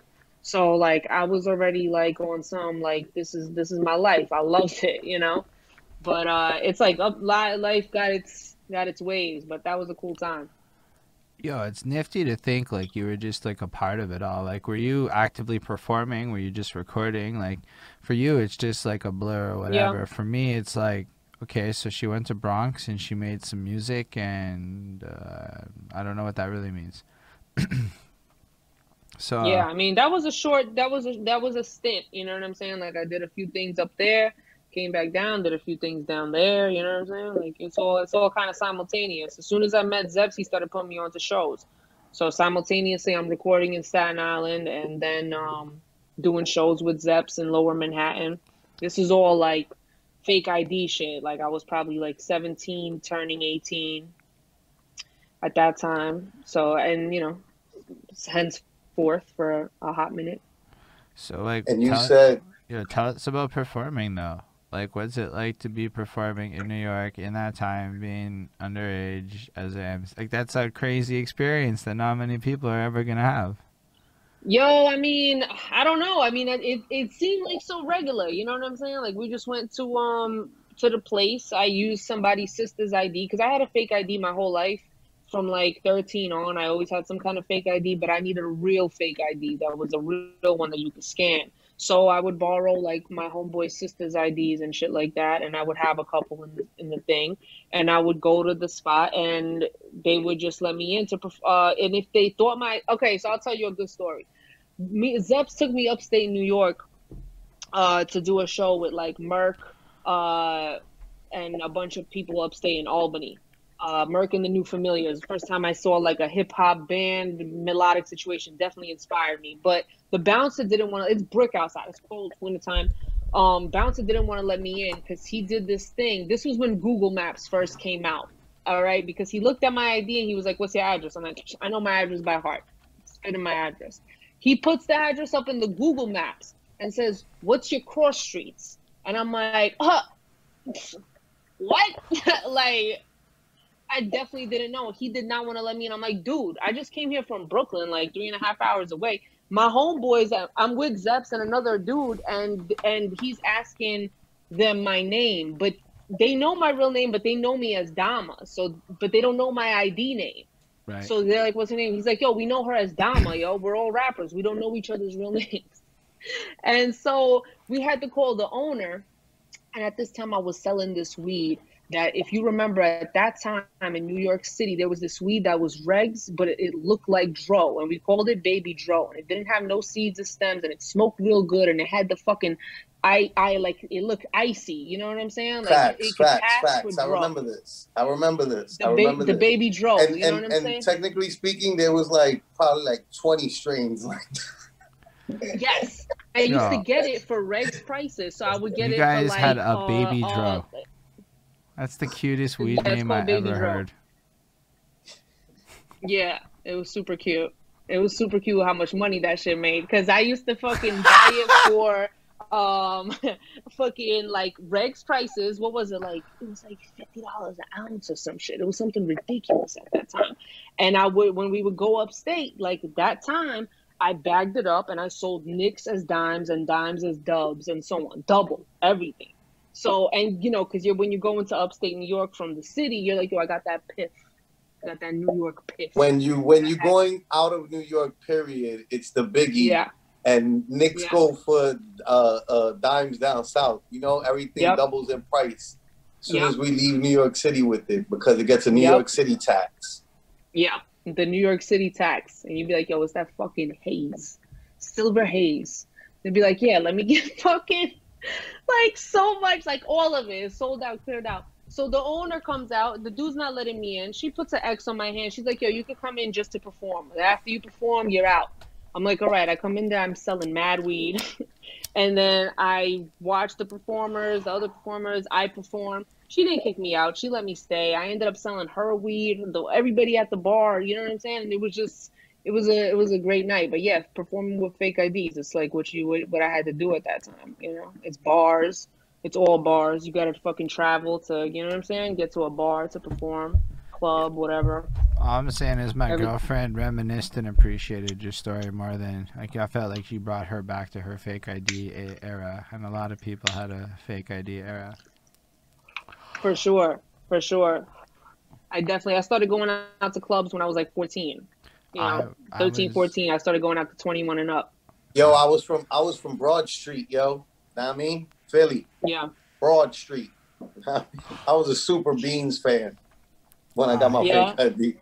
I certainly Yeah? was. You was not from that Philly? person. I had a Pennsylvania ID too. My first fake ID that I got in the West Village from this Philadelphia though. I think it was like Pittsburgh or some shit, but it was a Pennsylvania state ID because the the places in the in the no in the East Village they made fake IDs like on the spot. They're not scannables, but they never I wonder, New York. you know because- what? That that I I think I'm getting what you're saying. Like, yo, it's crazy, right? Because I got Yeah. mine in Harlem on 125th, and it's just like, uh, like they for them to be that far separated and to both be doing specifically Pennsylvania, where in Pennsylvania you want to be from? You know what I mean? Like, Mm-hmm. mm-hmm. M- My Mhm. girlfriend was telling me. Yeah, because it's it's it's close, but not New York. You know. Yeah, no, this 14 year old girl. But yeah, what was she saying? She's like, I was uh, at the bar at 14. Trust, I'm with you. She's just she's uh, commiserating Yeah. with your experiences. For sure. I mean, it was fucking sick, man. We like it was sick. I had my homegirls, Jackie and Monica, and like you know they were older. They was like five years older than me, and we was friends since I was like thirteen. They were like seventeen, turning eighteen. Like I was just hanging out with all older kids. Everybody was older than me, but I really started clicking with them, and we would you know, do all the shit. And we would go to fucking clubs and like we went to like Life in Queens and like all these different places and like just partying like we're 21. So it was, uh, I mean, like I'm 21. crazy, man, crazy. But I feel like, yo, back then I used to tell my moms, I was like, yo, let me do all this shit right now and get it out of my system. Cause I'm gonna do it eventually. Let me just, I'm gonna just do it now. That's great. That's great life advice. That's a knowledge nugget right there for facto. Drop those. Not right every kid should be doing that, that shit. you Yeah. should But- no i'm saying period like it's good Nah, to but- get things out of the way like all those like i'm gonna fuck up i'm gonna do all this crazy shit you should get that done early Yeah, like that's why facts, a lot man. of people in life end up having those midlife crises because they have like that like this feeling of just like oh my god i'm gonna die without having done x y and z and experiencing Yeah. whatever and it's Yo, just like I- I you should have did that when you were young you should So have like been I so didn't do any of that shit when I was young, and then I hit my mid twenties, and all of a sudden I'm dibbling and dabbling in things that I probably should have dibbled and dabbled in like way earlier in life, right? And when you're like Mhm. full time employee shit, coming in after a Molly trip feeling depressed is a different thing than when you're going to school. That's all, you know. like, It's just a Mhm. different vibe. It's like it's so like hearing you say that. I think you know this. I'm not yeah not to encourage coming- everyone, but like coming going into nine to five shirt and tie corporate america with like after a weekend of like fucking doing wild coke and having like the ill bloody nose at work like that's like it's, it's different it's another it's another these are situations that you know yeah. this is why we're here you you spit some wisdom again. Yo, I worked saying. in the Empire State Building on the 60th floor when I was 18 to to 20, like 18 and a half to 20. I worked in the Empire State Building for a fucking like if you see Wolf of Wall Street, that's where I worked. Um, and uh, I used to work with a bunch of degenerates. Uh, everybody had a suit and tie on, but they had tattoos up to their neck. You know, uh, everybody did coke. Everybody in there was either in rehab in recovery or uh, still an addict about to go to rehab. Mm. So we did coke in the elevator. Like it was a, I did that. Like party all weekend, while out, whatever, and then come into work Monday morning or party on a Tuesday, come into work Wednesday morning. And uh, you know, but I was really young, so I was able to handle it at that time. Like I've, you know, like it's not now. Fuck that. But back then, hundred percent. And I would talk to my homeboys that was all, and my homegirl that was everybody was all in uh in rehab and shit. And they were like, listen, I was like, I was like, what would happen if you take a shot right now? They'd be like, yo, I'm in, gonna end up in a hotel with a, a hooker and a fucking eight ball of blow and a needle in my arm by tomorrow night. And I'm like, oh shit, so we do drugs differently. like that's when I learned like people do drugs differently. Some people could do drugs or dabble or whatever, and some people are like, nah, stay away. Don't do that. they're, they're ready So, to, they're uh, ready to they're ready to crash their whole, whole entire life like look yeah. this is me i'm behind the wheel and i'm about to take this bitch off the road Right, right, right. So yeah, I definitely get the whole. That was my last corporate job. I mean, that was my only corporate job. but uh, yeah, that was the the job that told me that I don't want to be working in the corporate situation. You But? I've been working since I was 14, whether it's hustling or whatever, or legit like hustling and legit jobs simultaneously. Like in New York City, you need both.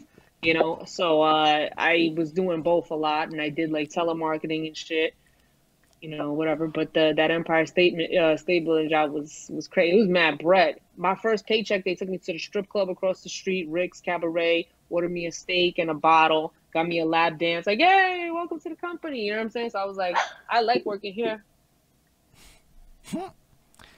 That's amazing. that is a wild time. That is a seriously wild story. I'm not gonna lie. I I like appreciated it.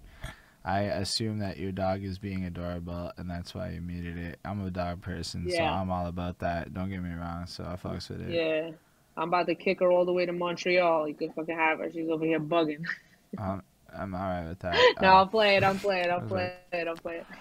No, I respect that. Dog dogs are dope. That's like uh when I can get to that place in life, I will get a dog. I don't think I can do it today because it's mad commitment, mad commitment, and I respect anybody Mhm. that holds it down.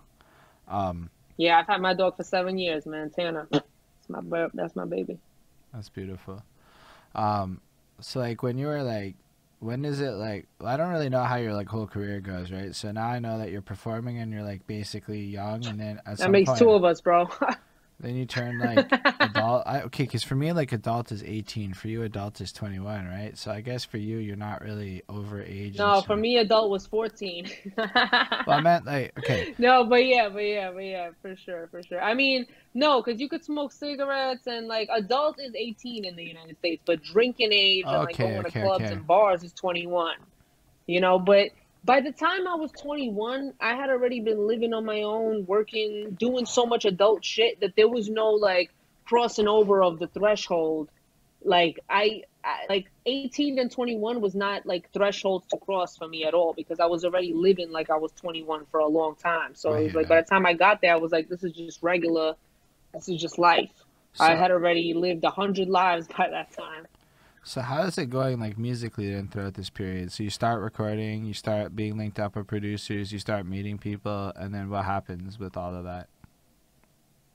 Um, I started uh, performing with Zeps. A lot of people started seeing me in the New York City scene. I started going to EO Dub um, when I was like what 17, and um, yeah, I started like sharpening my sword. You know, I met all the homies from over there, uh, and over or over here, uh, and you know, I was there pretty much. You know, every Sunday that I could be there.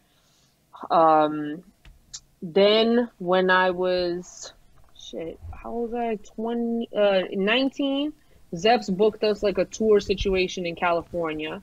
So I went to LA and the Bay Area and we did like three shows in LA, then drove up to the Bay and did two shows up there and uh, with our homies like Zenhao and Zyme and Floss. Shout out to them. Um so you like literally road tripped across the country to perform places. No, we flew to LA. Okay, flew. I mean, we flew to LA and then we drove to the Bay. Um, and then we went to North Carolina, uh, drove down there, did a show out there with all the homies. Souls was there, F Dub was there. It was it was a bunch of us. Um, then Zeps and I went to Norway, London, and Amsterdam and performed. Uh, so we did a bunch of shows out there. Then I came back to New York and Mozzie put me on to like this Wu Tang Sheek Louch tour that was going on. So I opened up for them. Wow. And this is Um, all at hold- the hold age up. of like 19, you said, You- right? Yeah. Oh no, at this point now the like there was the Cali tour, there was the North Carolina thing, there was the Norway, London, Amsterdam, there was another Cali time. Then by this time I'm already by the time I performed with Sheek Louch and Ghostface was I I must have been 21 because I had my 21st birthday in LA. Crazy. It's Um, crazy. That's your. These are your college years. That the you're second the about. second time I went to LA, I had my 21st Yo, but that's birthday like from one of these fake ass industry parties where they told me like, "Oh, it's mad industry execs. You're gonna perform midnight hit." I got the mic in my hand and the beats with the DJ, and G's is there ready to be my hype man.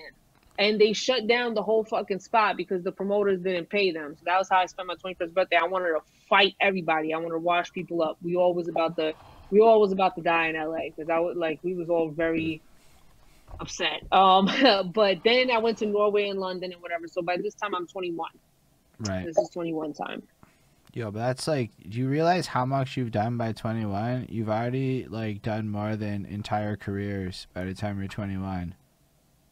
Yeah. I mean, I tell you this, like what she just listed, like by the age of 21, like that's like experience that other artists like wish that they could pay for Yep. and get early in life.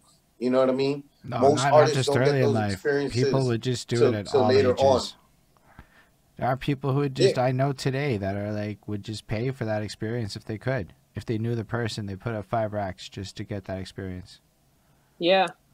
And I think the reason that like everybody saw how hungry I was, especially Zeps. So he always would put me on and like our own, you know what I'm saying? Like people that he or not even our own, but like people that he put on before would be like tight, like, yo, I thought I was gonna rock, like Dama gets time, whatever, like hating.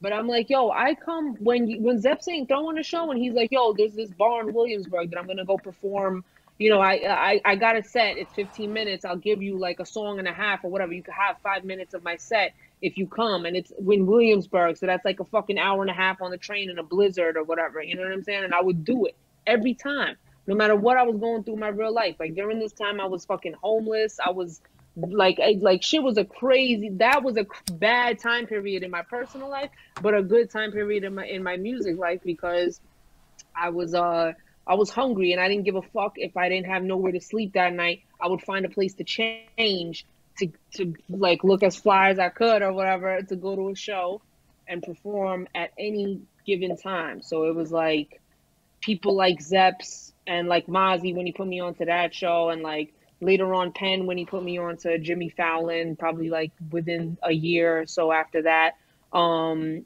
saw in me because I was ready, willing, and able to rock all the time, hungry, hungry shit. all the Yo, way. those are big life lessons. Cause yo, as much cause a lot of people that are hungry, and I use the quotation marks because when it comes to hungry, they- it stops at the words. But you you're describing a lot of actions you took that are irrevocably hungry. Yo, I do know what it is to take an hour and a half blizzard fucking subway. I have to do that shit to work a lot. Like it's just half a year for Mhm. here. So hearing you say that you're willing to drop shit to go do that to do five minute sets, yo, I, I have some like pride issues sometimes at the idea of five minute sets today and now.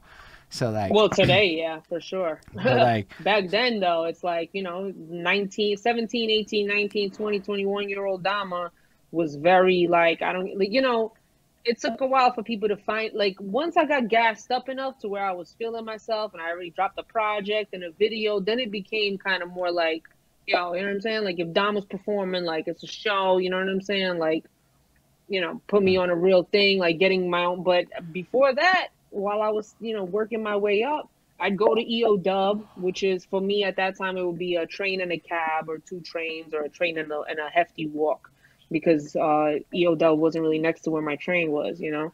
So um, it was kind of a mission, especially on a weekday. I mean, a weekend, Sunday. When did you start Um, going but I to the would dub? do it and go just to rock one song or rock at the Power Cipher at the end, even though I never had at 17. yeah, seventeen. So yeah, EO Dub, like even though I never had to sign the like a- after my first couple of times of going, after that I never had to sign the list again. I'd always get like put on stage at a certain point. It's still going on a mission to go rock and going on a mission to go cipher, but it's like what you do when you love it. Like all you do want to do is be around it and and do it. Could you talk about that for a second, real quick? Could you like like break it down? Because I think you're thinking that this audience is familiar with your dub story, and they probably aren't. You know what I mean? Like, So, so, True. you let's not being able to sign up Just is true. like a, a a super. So you here, know- here- let me give you a frame of reference to always keep in mind. Golden Jenny's in Norway. She does not know necessarily about the EO dub experiences and what the list means in New York City. At I think it's the Pyramid, right? Is it the Pyramid? Is that the name of the place? Yeah, it was it was the pyramid at that time, yeah. Um, So you know, EO Dub, EO Dub is this you know network that uh that we're all on now, you know, but it's been 20 plus years in New York City and a bunch of countries around the world. But at that time, you know, I just knew EO Dub as an open mic place with an MC challenge that I had friends that participated in and and people that beefed in it. You know, it was just it was just a place. You know, it had a, a certain kind of reputation for having like politics or whatever, like from people that weren't in it. Um, so I was a little apprehensive, but when I started going, the first people I saw was Angel, Vice, Sarah, and Jess. That was the era that I started going. Like when I'm they, a, I'm, they a, I'm sorry to interrupt you again, sis. You know what I mean?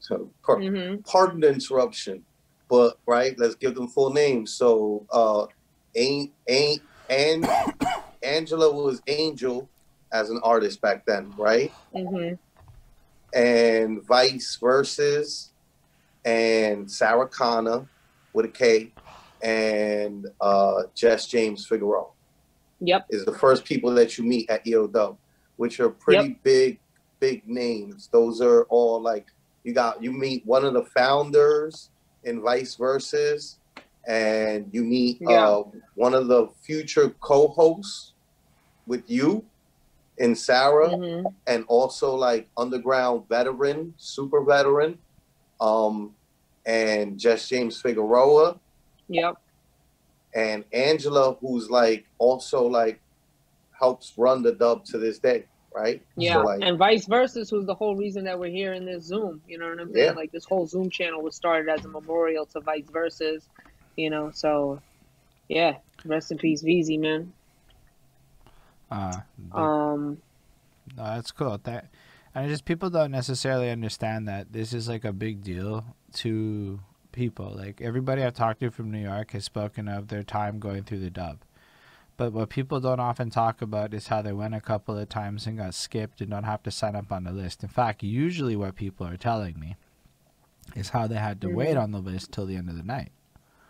So, what I they, not everybody's gonna know that you not having to wait on the list is a testament to the fact that you're that ill, and you're really just being humble about it. Is what I'm appreciating. When you should be a little bit more braggadocious about how significant um, it is that you got to skip the list. So that's why I worded it all like that because it's actually a big Yeah. deal that you're that good.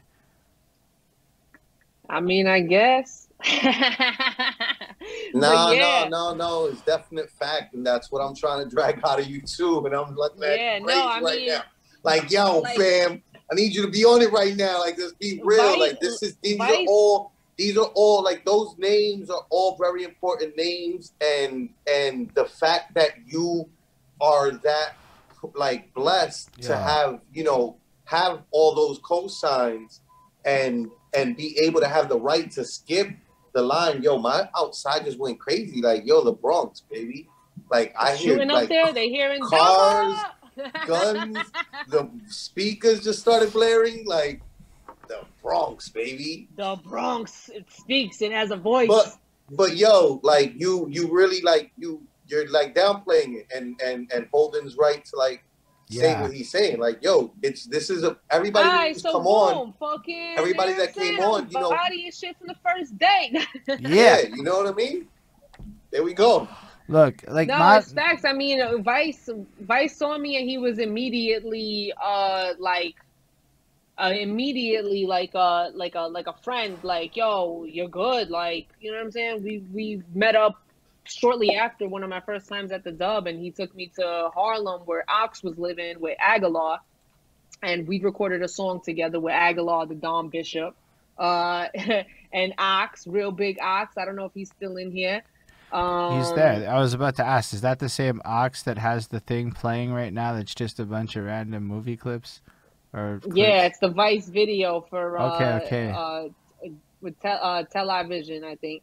Okay. Um but yeah, uh so yeah, so immediately Vice was and Vice was on stage all the time hosting at EO Dub at that time. So anytime I would come in, he'd give me that look like, you, you, you come on, come on, like, let's go.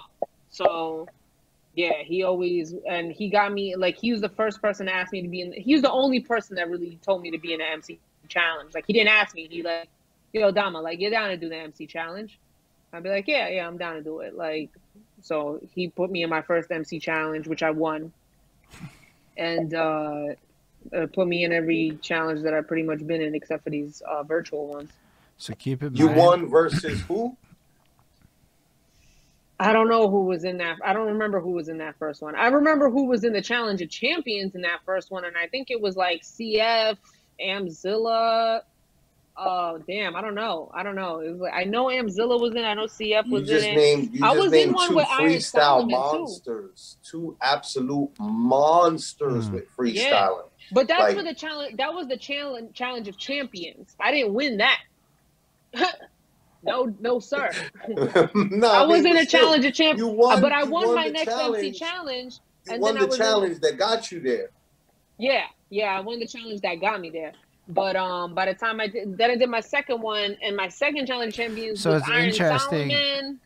I, I- I'm pretty sure Iron Solomon said he didn't do the Challenge of Champions. He just did the first one. Like, I might be wrong, but because I did talk to Iron No, he did it. He was in it. Was he in the- was in it with okay, me, I and, remember he said and he I wore a win it. cape that time. He remembers. Okay, fair enough. I might be wrong. I'm gonna just trust you because you were there. and I wore just I, I wore a cape, and I was like, "Yeah, I'm fucking uh, super rad bitch. I'm coming to fucking, you know what I'm saying? Beat everybody up." I had I'm way, I was way too uh, gassed. I Yeah. didn't prep at all. I was like, "Yo, I'm just gonna come in there and do what I do." You know what I'm saying? but it's like, nah, bro, you gotta prep. Challenge Yeah. champions. What are you doing? I Yeah, wild that. style this shit. Oh yeah, my second cha- MC challenge was I got in because of a wild style. I just came a, up and did it. I was there. Vice told me just go down stage and come do the wild style. We need more people to do it. What's and a I did it and wild bodied it. style? Like where it's like you got five contestants and you need the sixth one. Uh, so you do like you get people from the audience um to come on stage and like spit a verse, and the audience picks who goes into the challenge. So it happens all that night. Okay, okay. So yeah, I did the wild style. Obviously, won that shit. After I started getting good at performing, I got really good at crowd. Like it's a it's a thing. You know what I'm saying? It's like a like a sorcery that happens. Crowd control, MCing. Right. It's interesting. It's like like being able to like just you are mine. You know what I'm saying? Like when I did that shit when I opened up for uh for Go- Ghostface and Sheek Louch during during that time period. Um, I did like three shows with them, right? Like Poughkeepsie, Long Island, whatever. And the first show, I was with Mozzie, and me and Mozzie is on stage watching the show from the back. And something happens with their sound system that hasn't happened the whole tour or whatever, and they need some time to fill. So they're like, "Yo, we're gonna have people from the audience come rap." So I turned to Mozzie. I'm like, "Yo, is it still from the audience if I'm coming up from behind on stage?" And Mozzie's like, "Yo, go!" Like, you know what I'm saying? Because I was like, I don't want to like, you know, be that guy or whatever. But uh, yeah. So I came up and from behind, Ghostface. He looks at me like, "The fuck?" Like, and I'm like, "Yo, trust me, I'm about to fucking murder this." And uh, he calls up people from from the from the audience. It's a whole line of people. Now it's Ghostface and Cappadonna on stage, right? And uh, I'm all the way at the end, and it's a whole line of people, right? So people is rapping garbage, trash, like one by one, and and they're not even letting them finish their fucking rhyme. As soon as they start, if that shit is bad, they don't let them finish four bars. They're like, nah, like they're making those sound effects. Bah, Next, go on to the next one. And like finally, I'm like, I'm like, yo, because they're getting tight. They're about to stop this because they're like, yo, y'all are whack. And I'm like, Ghost, please, bro. Like, I'm telling you. He gives me the mic. I fucking spit one of my verses that's like vicious. Like, and you know, once you perform for a while, you start learning that not all the verses that are great on wax are great live. You gotta be able to, you know what I'm saying, like perform it. And a lot of times there's verses that maybe when you listen to it on wax, it's like super fire because you get to listen to the words. But what people like live, especially at that time, not not so much at this time, but uh, but all the time is flow. Your flow has to be crazy in the pocket. But at that time, if you on stage in for that kind of hip hop audience, what they want to hear is the like that's like going hard. You know what I'm saying? Like that, like and while spitting, you know, lyrical miracle without doing that. It's the lyrical miracle whip we call it. You know what I'm saying? Like it's frowned upon, but at that time it was like fire to do on stage. So I fucking did my shit. That's like, cause I already knew they're not hearing all my words, but they was hearing my flow. They was hearing my pocket, and they knew that I was killing it. A bitch gets on some dude's shoulders. Like I got the crowd so much with an acapella that they're all bopping with me, and a bitch gets on a dude's shoulders and starts rocking with me, and I'm like, I got this. I give it back to Ghost. He's mad impressed. The next night we're in Long Island. Ag the coroner is the only person on earth who can testify to this. I'm standing with Ag, we talking. I'm telling him, you know, what's been going on the show last night. This is in Long Island now. And Ghostface walks up and he tells he's talking to me and Ag and he tells Ag, yo, Shorty had their backs breaking last night. And I was like, "Who?" "What's that about me?" Ghostface Killah cosign from Ghostface Wu-Tang Killer Clan. cosign. Wow. Like my guy, my guy. That that's not a that's not just you know dime a dozen. That doesn't just you know even even like everyone everybody gets that. I mean, Nah. I I mean, like when we say everyone gets that, I mean everybody gets that one. We all have watched excessive amounts of Ghostface Killah media in our lives. At least anybody watching this will have, regardless to where they are in the world. That is so Yeah. cool, Dama. Yeah, so I turned to Ag and I was like, remember this. Yeah, we just got a you're the only damn that saw holy this. fuck. That's what's coming through the comments right now. Wow, with a champion fucking trophy thing. That is more than cool. That is epic and caps backs breaking from that's Flacco. but, but yo, no, for real, like they, yo, I'm telling you, you're that interesting. Yo, that was fucking, that was sick, man. That was sick. I was like, yo, you better remember this forever because nobody saw it, nobody videotaped this. Nobody Instagrammed it. There was no Instagram. it was like, yeah, Ghostface just said that to me, and I held on to that. And I've met him many times after that. He never remembered me, and I never even think I even brought that up. Like, yo, remember you said I had their backs breaking from that show? In Freaky? Like, I never did that. I would just be like, yo, what's up, Like, that's yeah, so classy of you. Yeah. That's classy as fuck. Can you imagine, like, but you know what? I don't give a fuck. Next time I see Ghostface, I'm be like, yo, remember fucking mad years ago in Poughkeepsie? Nah, if you had really, if you really break. want, you remember you said that about me? So what I can do is tweet it out and be like, "Yo, Dama says this, that, that thing," and then tweet him at it and see if he responds. Because we did that with Memphis Bleek and Nunzio, and, he, and Ma- Memphis Bleek retweeted and said, "This is big facts," and I'm like, "Yeah, it's possible." Then you don't have to do I it. don't know.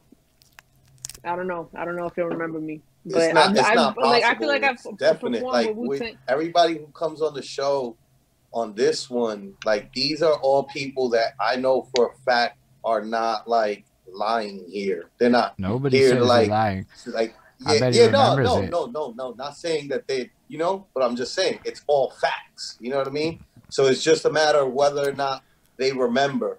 You know, Mm. Right. But if we tag everything's Ag the spoken. coroner, Ag the coroner remembers. I'll tag. I don't Ag know the if Coroner. Ghostface remembers. Ghostface has done fucking a million shows. You know what I'm saying? who's and I met at the them all. corner? AG, AG the coroner. Hmm No, I'm trying Yeah. to get you to. Oh, the legendary rapper, bro. Legendary rapper. Like rapped with like uh I don't know, every fucking underground rapper that you could think of has done a song with Ag. Uh, he's fucking phenomenal, and that's the bro. That's been the bro for mad years. Uh, we met at Bowery Poetry Club at a Zep show or Pu- Public Assembly, one of those like Williamsburg joints. And yeah, that's that's the bro right there. But he's fucking nice as fuck, mad nice, mad dope, and a mad cool ass solid dude. But he's definitely done a song with every fucking favorite favorite underground rapper and even above underground rappers um, that you could possibly think of. Well, he's definitely super easy to Google, which is amazing. hmm Uh, Yeah, makes it makes life simpler when people are easy. you to should have Google. him on your show because when I tell you that motherfucker got some stories, whew, and he could give you the fucking cosign to this story right here. So Yeah, Absolutely. Flacco No, that's go that's go for it, exactly- Flacco. Do your thing. That's exactly what I was planning. You know what I mean? Like that's why I was saying, like, you know, tell people about who Yeah. he is. Nah, you know? these, this is legends for sure.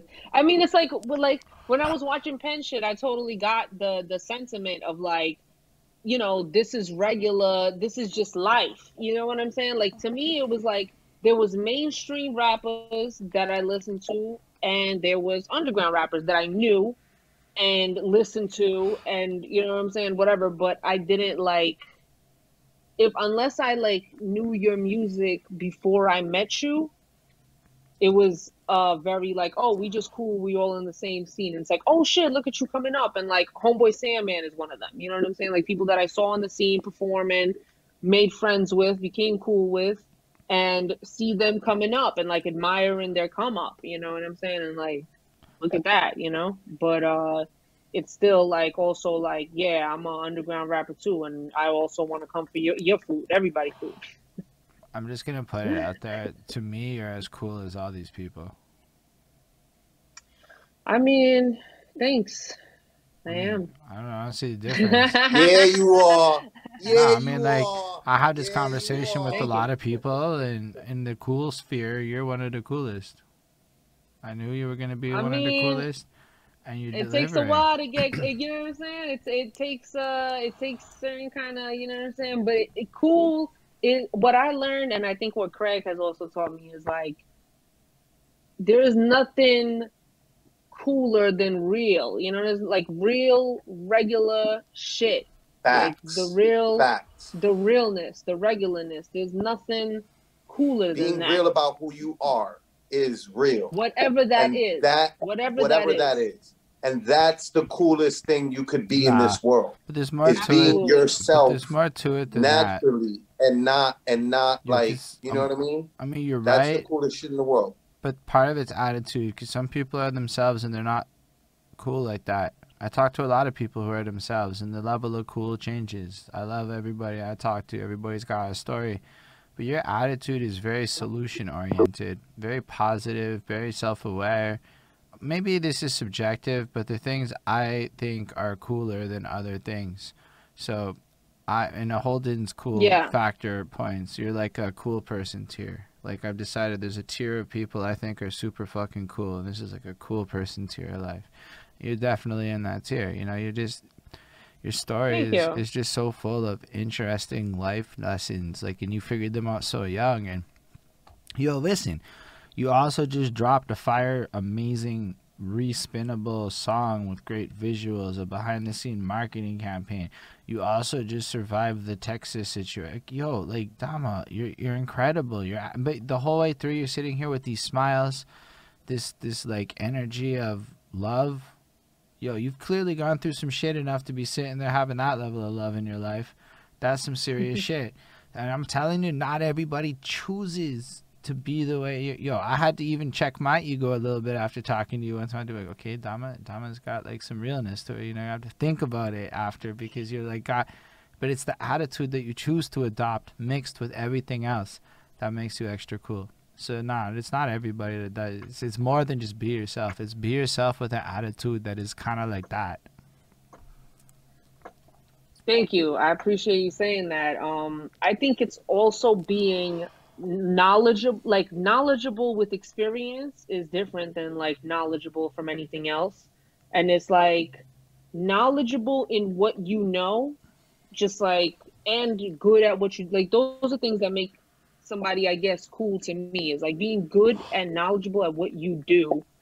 Like so much so that it's like, it's you know it, it it's a part of you and you're really good at it. You know what mm. i'm saying? Like that's that's cool to me. You know what i'm saying? So that's what i always like strive for is to just know more than i did before and get better at what i do and not be scared to get inspired too because But you you never have, like, you know what i'm saying? but you also i have, could be better too every day Hey, that's not something everybody who achieves things feels. That's just truth about it. I mean, not everybody has that attitude to know that they can be better every day and learn every day and all that stuff. It's not everybody. I mean, it might feel like maybe you happen to have the illest support circle. And due to the ecosystem of bubble, you're surrounded by a blessed number of you look how wise you are. Of course you are. So maybe you just see love and great things because you just built this amazing situation. I'm on my way there. So trust, I still see a lot of other things in the world, and not everybody is living the same attitude and mentality, applying the same level of discipline and wisdom. Yo, you were like straight up Tuesday and Wednesday, I'm working on a project with my friends. This day I have this thing going on. This day, your time management, project management, effective Oh, yeah. control. Yo, these are Oh, yeah. real, like, you need these things to achieve greatness in your life, and you're just executing them all, yes but you're also smiling. That's the hardest one. I mean, yeah. I mean, I, it, it's you know, I can be very lazy by nature as well. So it's a very you know, I gotta really discipline myself. I got a lot of I got help because Craig is like that, and he believes in me and wants me to be great too. And every single day, that motherfucker works on beats, no matter what. Or if he got a battle going on, he's working on that. Like no matter what, there's no after like meeting him and seeing how he works because I've been surrounded by a lot of like jaded uh older rappers for a long time too that kind of gave up. Like they're still good at what they do. They're some of the best rappers that I've known but they don't do it every day. They don't rap every day. They don't record every day. They kind of like have this feeling of like if I'm not going to like make it then what's the point of me doing it like I'm older I got a family to feed I got this this and that and for me, it's like I need to just do it, the thing. Like I need to just make music. Like I love to make music. I don't care. I'm gonna be freestyling on the boardwalk at 75. I'm never gonna like no matter what happens in my career, there is no way that I'm gonna stop making music. I'm, I'm mad nice at it, and it's my literally my favorite thing to do. So Facts. like I Facts. like unlock something, especially during because for the past few years I've been recording a lot. I put out a project last February. You know what I'm saying? Like I've been recording, but I wasn't doing it every day. Still, quarantine hit, and then a certain thing happened that you know that made me get go hard, and then Vice passed, and then the Zoom happened, and I started going even harder. Like I was already about to go hard, but I would, but that shit threw me over the edge to the point where I, I it was like there is nothing else. Like I need to do this every day, no matter what. And like on days that I don't do it, do something to accompany it. You know what I'm saying? Like if it's not like a day where I have to like, you know, cook a dinner and clean the house or whatever the case is, like the other thing that I need to be doing is something music related. So, you know, doing it every day and the you know, all of this, the Zoom helped me with that too. It's like that's what there's no other thing but to be good when you're doing it like that. You know what I'm saying? Like you it's muscle memory. I could write a song in 10 minutes right now if I'm feeling the melody because of muscle memory, because I do it so much, like with confidence. Because before it would be like, maybe this isn't that great. But now that I do it every day, I'm like, oh yeah, I know what the fuck I'm doing. I know, uh, you know what I'm saying? Like, that's what I probably missed the most this week is being able to record because I've been doing it a lot. But I read the book. Another thing that helped me with that, with the everything, the discipline and the time management, is the book Relentless by Tim Grover, who was Michael Jordan and Kobe Bryant's and Dwyane Wade's personal trainer. And I'm not even a sports fan. I don't even watch basketball. Like I, you know what I'm saying? Like I respect the greats and all of that, but I'm not a basketball watcher. And I fucking read that book, and that book is basically like, yo, you're either a all the way winner or you're not doing shit. Like go hard or go home. Like you know what I'm saying? And it kind of the way that it's written, it really inspired me to like I appreciate that. every day. I'm gonna buy that book. I'm not even gonna lie. Yo, if somebody like you read that book, I have to buy the book. That's my philosophy on books. I don't even think twice. I don't have to go harder. We're just gonna get the book. no, I'm just. I, Get the I'm- book. I'm just into reading though, so I don't Get know that book. everyone else is that into reading, but yo, I look at it like, yo, people I admire read some shit and say it's impactful. Everybody should be taking that note down and buying that motherfucker and reading that book. That's my opinion. And you might go, oh, but why should I buy a book? Invest in yourself, motherfucker. It's cheap. It's actually and it's a good value proposition. If you're willing to spend twenty, thirty dollars to go to a movie for two and a half hours, then you should consider that spending $20, 30 dollars to buy a book that's going to last you 8 to 10 hours is probably a great value proposition for your time. In a time era where Yeah. maybe people have a lot of time and maybe you should read more fucking books and just throwing it out there. You brought up books yo that's the that's my favorite okay? Do you read a lot? Uh, not as much as I should, but um, you know, here and there, not as much as I used to. But I read that recently, and then I was reading a novel recently, especially when the lights were out. I really started getting into it. With the flashlight or sitting in the car, I, I I like halfway finished the book in this last week. But um, you know, I'm not big on like the self help stuff.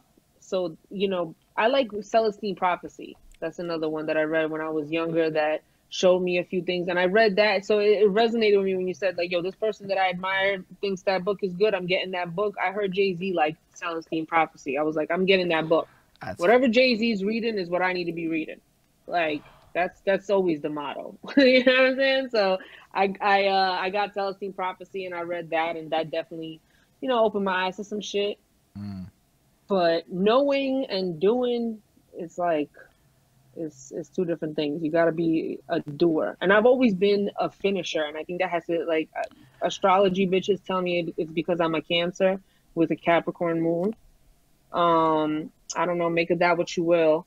But uh i've always been a finisher. Like people around me are like starters and mm, not finishers. Like I deal with a lot of fire signs. Like Craig is the Aries, you know, and uh and uh they're like starters but not finishers. So it's like the completion because I'm a Mm. finisher all the way. I can I can tell you I can tell you that as a as an Aries, like that's a stigma that we have. Um, Aries people in general is like that they don't finish. You know what I mean? Mhm. I don't know Which I can Scorpios are finishers justify because. I I've seen most people. I mean, I fight for it. Like that's Mhm. I make sure to finish shit because of that. Because I know that. So I'm just like, nah, nah. The buck stops here. Right. Right. I did this. Now y'all finish that. no that's super Go interesting Go with that. Yeah. Horoscopes are dope. I like that shit. i don't know every time i read I some like all that horoscope rising shit, moon shit. I don't know if you've seen what Flacco's been posting with his birthday shit, where he's posting his page of the day, and it's like, I don't know if you read Mhm. your page of the day, man, but that shit was like, it wasn't like no. There's no way to generalize that specific. Like it was way too much. Like every paragraph was me to the letter. It was fucking weird. Okay. I mean, I'm reading this November 3rd shit. I don't remember exactly what it said, but yo, when I read it, I'm like, I can't argue with a word on this page. It is describing my personality. All the things that it's saying is true. I read the one from my girlfriend. I've been quoting this page at her now as an effective way to persuade her to do different things because it's so apt in the way that it described her and it gave me a leverage point to use in the arguments. The book says you're going to be thrust into new positions, but everyone around you needs to recognize one day you're going to want out. And I'm like, yo, but the book says you're going to want out one day, and I just got to let you, so do it now. And it worked. I'm like, yo, Flacco's book is so you got. If you haven't, read the one on your fucking day. It's nuts. And then read the one on your partner's day. My day's not for a while. Can you send me my day? And then read the one on your partner's day, and that's where it's gonna get really good. Yeah, yeah. I do our shit a lot. I do our numerology. I do our uh, because our signs aren't really supposed to be compatible. Cancer and Aries is like not really a sign that you ever hear about being compatible, and uh we are, but it basically says that as long as you choose each, like you have to choose each other. You Gotta have to choose. to be yeah, I together. was gonna say every I, day. I got a lot of cancer friends. I got a lot of cancer friends, but it's yeah, I, I'm an I'm an unorthodox Aries. You know what I mean? Because I Mhm. do finish things. Because I'm I go Yeah. about things a certain way that most Aries don't tend to go about them, and it's Mhm. only Right. because I know all these things. Because I know people Exactly. are expecting me to be an Aries, and I'm just like, no, I refuse. I will not be like what you expect me to be. So yeah, but Mm. she's right. All facts. Yeah, Yeah. this is amazing stuff, man. Again, people appreciate this. Yo, people don't know that what makes these interviews work is like the high degree of regular shit that we talk about. It's really what makes it fun because it doesn't matter who you are. You're gonna you're gonna care about your score. You can't live here and not have a horoscope mm. chat. You don't even have to believe in it. But you can't. I remember in in elementary school for me, they would give out like it was part of like French class to help us learn French, we would learn about the horoscopes and shit, and they would try to like do goofy shit like this. So like literally, from the time I'm like, like seven, eight, I've already been told what a Scorpio is. And in a sense, it's probably helped program my personality. Like, I believe there's definitely this psychosomatic component to it based on the conditioning in society. Like, not for everyone, but for myself. I've been told since I'm a fucking child I'm supposed to be a stubborn asshole because I'm a Scorpio. Like, literally from the time I'm like six, seven, okay? And then I turned into a stubborn asshole. I'm like, I mean, yeah, maybe. Maybe, uh, maybe it's because I'm born on November 3rd. And I'm not willing to, like, I'm Mhm. open minded to this shit. That page was way too specific, okay? It was way too specific. yeah. When it gets specific, that's when it's like, yeah, it's like why, how. It's just a little help, you know what I'm saying? It's just a little help to kind of assess yourself, because like, I feel the same way because I'm a Cancer. So my whole life, when it comes to horoscopes, people will be like, hmm, you're gonna cry. You know what I'm saying? It's like you're a Cancer, hmm, cry. It's like, nah, bitch. Like, and but it's like, yes, I do fucking cry for sure, but I'm a lot more like rational and logical than a lot of my friends who are not cancers. And like the way they made it seem is that we're like super emotional. So I like went kind of like against it. Like, nah, I'm not a typical. But the older I get, the more I'm like, yeah, I have a lot of cancer um cancer traits and I like them. I am very like motherly and intuitive and all those things like that. But it's like growing up it just definitely felt like like you're trying to play me. Like you're trying to play me with this cancer shit. But then I also found out about rhyme, uh, rising and moon signs. So I'm a Capricorn moon, which is emotions, and Capricorns are very like money thinking, logical, whatever. And I'm like, that makes sense because a lot of my emotions are tied into what I do. And uh, my rising sign is Leo, which is fire sign, fiery, and that's that my stuff. ego. So, you know, I started learning a little bit about this. It's like it just it makes a lot of things make sense even more for me. It kind of paints the complete picture. Cause um not the complete picture obviously, but like enough for me to be like, oh okay, you know.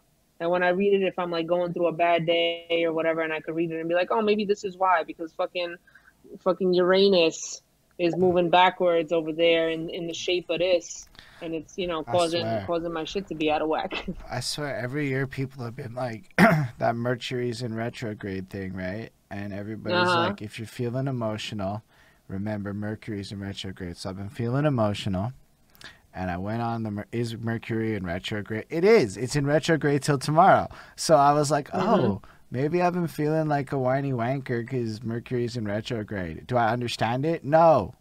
But it totally made me feel better. And that was dope. It was dope to you know, Mercury in ret- I don't even I don't Mercury even know what it is. retrograde is like has to do with more with technology and the signing of paperwork, and um, like they say that this is when technology acts up, which makes sense. Right now is Mercury retrograde, and I was very scared of like releasing my song around Mercury retrograde. I'm like, what could happen, right? And then a blackout happened. Wow, Mercury's in retrograde, and a blackout happened. Didn't even think about that, but here we are. But yeah, so yeah, technology acting up. I backed up all my shit on a hard drive from my computer because I'm like, Mercury retrograde and a blackout. like, let me back my shit up. So mm. yeah, definitely. It has to do with that. They say don't sign contracts around that time. Things can go wrong. Things people go back on shit. It's just like a bad time to like do those kind of things. But I'm like, yo, listen, if I fucking surround my time around whether or not Mercury's in retrograde, I'm never gonna put shit out. I'd be like, oh, it's it'd be in retrograde for like two months. What am I not supposed to do nothing for those two months? I'm just gonna have to bite the bullet. Like whatever, it is what it is, man. I just hope my computer, you know what I'm saying? I hope it makes This is why Dama is incredible. This is why you're as cool as I think you are, right? Because you understand the shit that you're talking about, right? I'll be real. I'm not gonna front like I know. I just literally googled the Mercury retrograde thing like two days ago because I was like, "Is it a mm-hmm. thing?" I don't know. Maybe there's truth to this shit. I'm more open minded than I was about it. I I'm gonna actually Google all this secondary sign stuff because I don't know fuck all. And I'm like, wait, I know I'm a Scorpio. What are all that other shit you're talking about? I don't know. Maybe maybe it's nothing. Maybe it's something. I can't tell you, but I can tell you it's probably really interesting, and that sounds fucking dope. And you make it sound fucking interesting. Um, you're just like spitting this shit. And you're not preachy about it, which is extra dope because some people's kind of like weird about it. You're just like, nah, this shit helped me. I'm like, whoa, I like things that help me, and that was a cool, attractive thing. Like you're like, it helped me. I liked it. It's cool. I don't care that much about it, but it's useful. I'm like, those are that's a yeah, good it's framing. like a tool. Mm, It's a tool. that's a powerful way to frame it. You real smart. You're like you real Yeah. real smart. Thank you. Nah, um, I got. I know we got sidetracked from your shit. So you basically been banging out a bunch of stuff in COVID. You survived uh the Texas thing lately. What are your plans for? I know your single that you just dropped. You went through and made this really interesting music video. Um, as I understand it, for your song, you are basically. So what I thought was cool is you don't want to with like this little whiny inflection almost like you don't want to have to go do this time or whatever but you'll do it if you have to and i loved like Yeah. just because like that little attitude that you put into that lyric and shit like it just felt so human it felt so like yo there are some little nuances you dropped in this track that are special that i don't know if everyone's gonna catch and like the, the way you used auto tune is fucking fascinating actually. I don't know if it was auto tune but to me it sounds like auto tune because i'm ignorant to real mixing techniques. Mhm. but like you use like this little like high pitched point in one of your like midline melodies and I was like yo that actually sounds super nice. And then the way you fuck it up at the end of the track it's just fucking real nice. And it's like you create this ethereal experience on this tune where it really feels like pixies and fairies which maybe I'm thinking about because your music video but like well then your branding is proper and shit like yo this shit, was on point everything about this dama is on point also, I don't know if you want to talk about your name rebranding because I was there when you said that shit on the end of the week Zoom call, and it sounded like some profound shit you should put in the interview. Absolutely. Absolutely. Um so I started writing songs in the last 5 years that fit under the motif of this gangsta bitch love songs. But I didn't know that that's what it was 5 years ago or 4 years ago whatever in these last 5 years. In this year in tw- I mean in 2020 um that's what it like became and it's because of that song. Um, yeah, that song I wrote it the week after, like within the week of Vice passing, while we was in the Zoom every day, like 24 hours a day. Like we was, we didn't know if we could leave the Zoom and it'll end. We needed to keep it going. Like we couldn't let go. So we had night shift and day shift, and I was a part of night shift. Ox and Angel was all part of night shift, and um. Craig had this beat. Craig made this beat and he sent it to his boy. He made it for his boy. All right. Shout out to Omenihu. Uh, but he made it for him. And I was like, in my head, I was like, yo, that's my beat. Like, he's not to use that beat. Nobody's to use that beat. Like, I willed it because that beat is fire. And it's like, he probably ain't even, I don't know if he heard it or not, and just didn't want it, whatever. That beat was for me. So I get, I put a deadline on it, which I never did, and actually like fulfilled it because I was like, yo, if he don't send you back like some kind of like listen to the track, using the track shit in like a week or two weeks, whatever it was, I'm using it. And the, the time came at that time, and like that day or whatever, I was like, yo, I'm gonna write to it. I just I had that hook in my head. Um, I don't want to get locked up for your love, and I and I never like said that on the track. Like I have this song that I wrote five years ago called "I Think About Him When I Trap," and I wanted to write more songs like that that are like soft and ladylike, but saying some gangster shit. And when I and like for your love, like was the perfect thing. Like when I wrote it, it was just it was just perfection. And I wrote and I was on the Zoom while writing it. And when I started recording it, I uh, I pressed record and the Zoom was still on speaker. So when you listen to For Your Love, you can actually hear the Zoom in the very beginning. Uh, and in one of the parts of the verse, like I kept it exactly where it was, where I accidentally recorded it, because it's this ingraining of like something so natural and so um, like an Easter egg, and it sounds cool. It adds a texture. It just like and my engineer when he first started mixing my shit uh, took it out obviously. He thought it was just background noise you know what i'm saying? And i was like no you got to leave it in there. You got to bring that back uh, because it's the zoom and you hear pro saying i love y'all on it um, and it's like it, it, it like it means so much to me that there's so much meaning and shit ingrained in it. So uh that auto tune i did myself. We got waves tune plugins um right before that time. So I when I recorded it, I put it through the auto tune myself and did all like everything. And then that last part I added like a ring shift um to make it kind of do that back and forth whatever like I put a bunch of effects on it and it and it and it has this like like how you said ethereal like that's the word I used to describe it like on the video and when I described the song for sync licensing and everything like that um so yeah, I, I did all of that to my vocals, and I actually attempted mixing it myself, but then I ended up just sending all, the tracks to A because he's fucking fire, and that would have taken me a long time to get.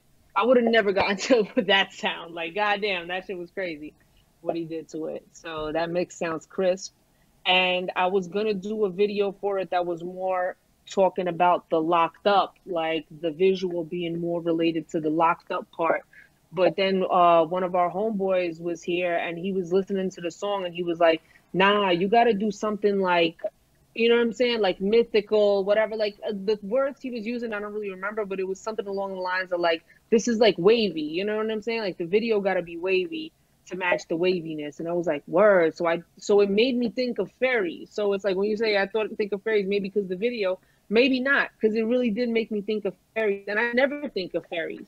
Like y'all, y'all see my videos a long time. Ain't really no fairies in none of them.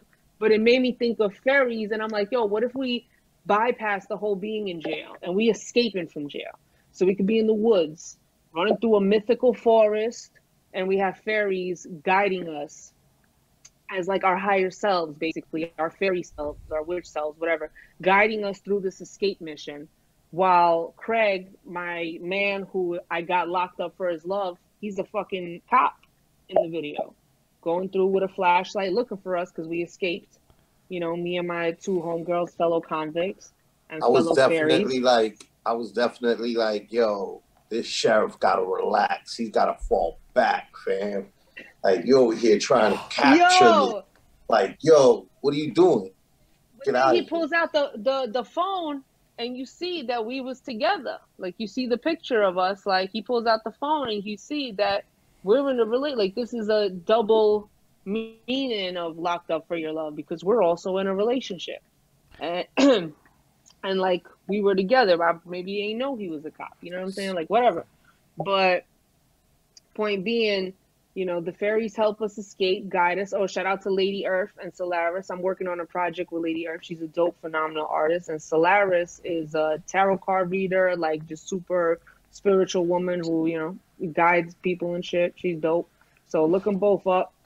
Uh, but yeah, so they ran through the forest with me. I was like, yo, I'm doing some fairy witch shit. I gotta have the fairy and the witch, and that's them all the way. So they pulled up, and um, yeah, we made we made that video, and like the it was shot by Jazz Carter, who's a local um, dope videographer out here. So he made it. You know what I'm saying? He did he did exactly what I was picturing, and it just has that that look and feel and everything like that. And I'm very, very, very proud of it. So uh, yeah, I'm excited about this. Yeah, that's incredible. Honestly, I didn't even catch the part at the end of the video because, look, I'm not like the most active music video watcher. So I'm glad you said that bit at the end with the phone because now I'm gonna go back and watch the, the end of it. Usually, the last like bit of a song, I'm like, eh, click It's off. not even at the end. It's in like the middle Oh, yeah, I totally when he missed pulls it. out the phone. I because this is just Yeah. me being a bad music video watcher. I have like a shit ton of YouTube evidence of being bad at music videos. So I'm not even finding like I pay that much. I try like I watch the general set, but then I'm like, and I just can't like focus on Yeah. it very well. But in general, I still loved it. I watched it like two or three times and I missed it each time, so it's terrible on me. But I definitely like the song a lot though. That song is like, yo, it's a really good one. Dama, Dama is really I love that just song. Amazing and talented at like uh, making like movies in her music videos. Like all her music videos are like these like amazing just pieces of art. You know what I mean? So like Like I didn't this even. is like in vein, in the same vein of the videos that she had before when she did kind of like uh Thelma Louise thing, and even when she did like a kind of um the uh what would you call that uh Alice in Wonderland type with the with the with the queen with the queen Yeah, the, all um, hell Dama. Yep. all Hell Dama, yeah, like that. That had like a, a, a little bit of like Mad Hatter feel and just things that is just like you add things to videos and you go harder again.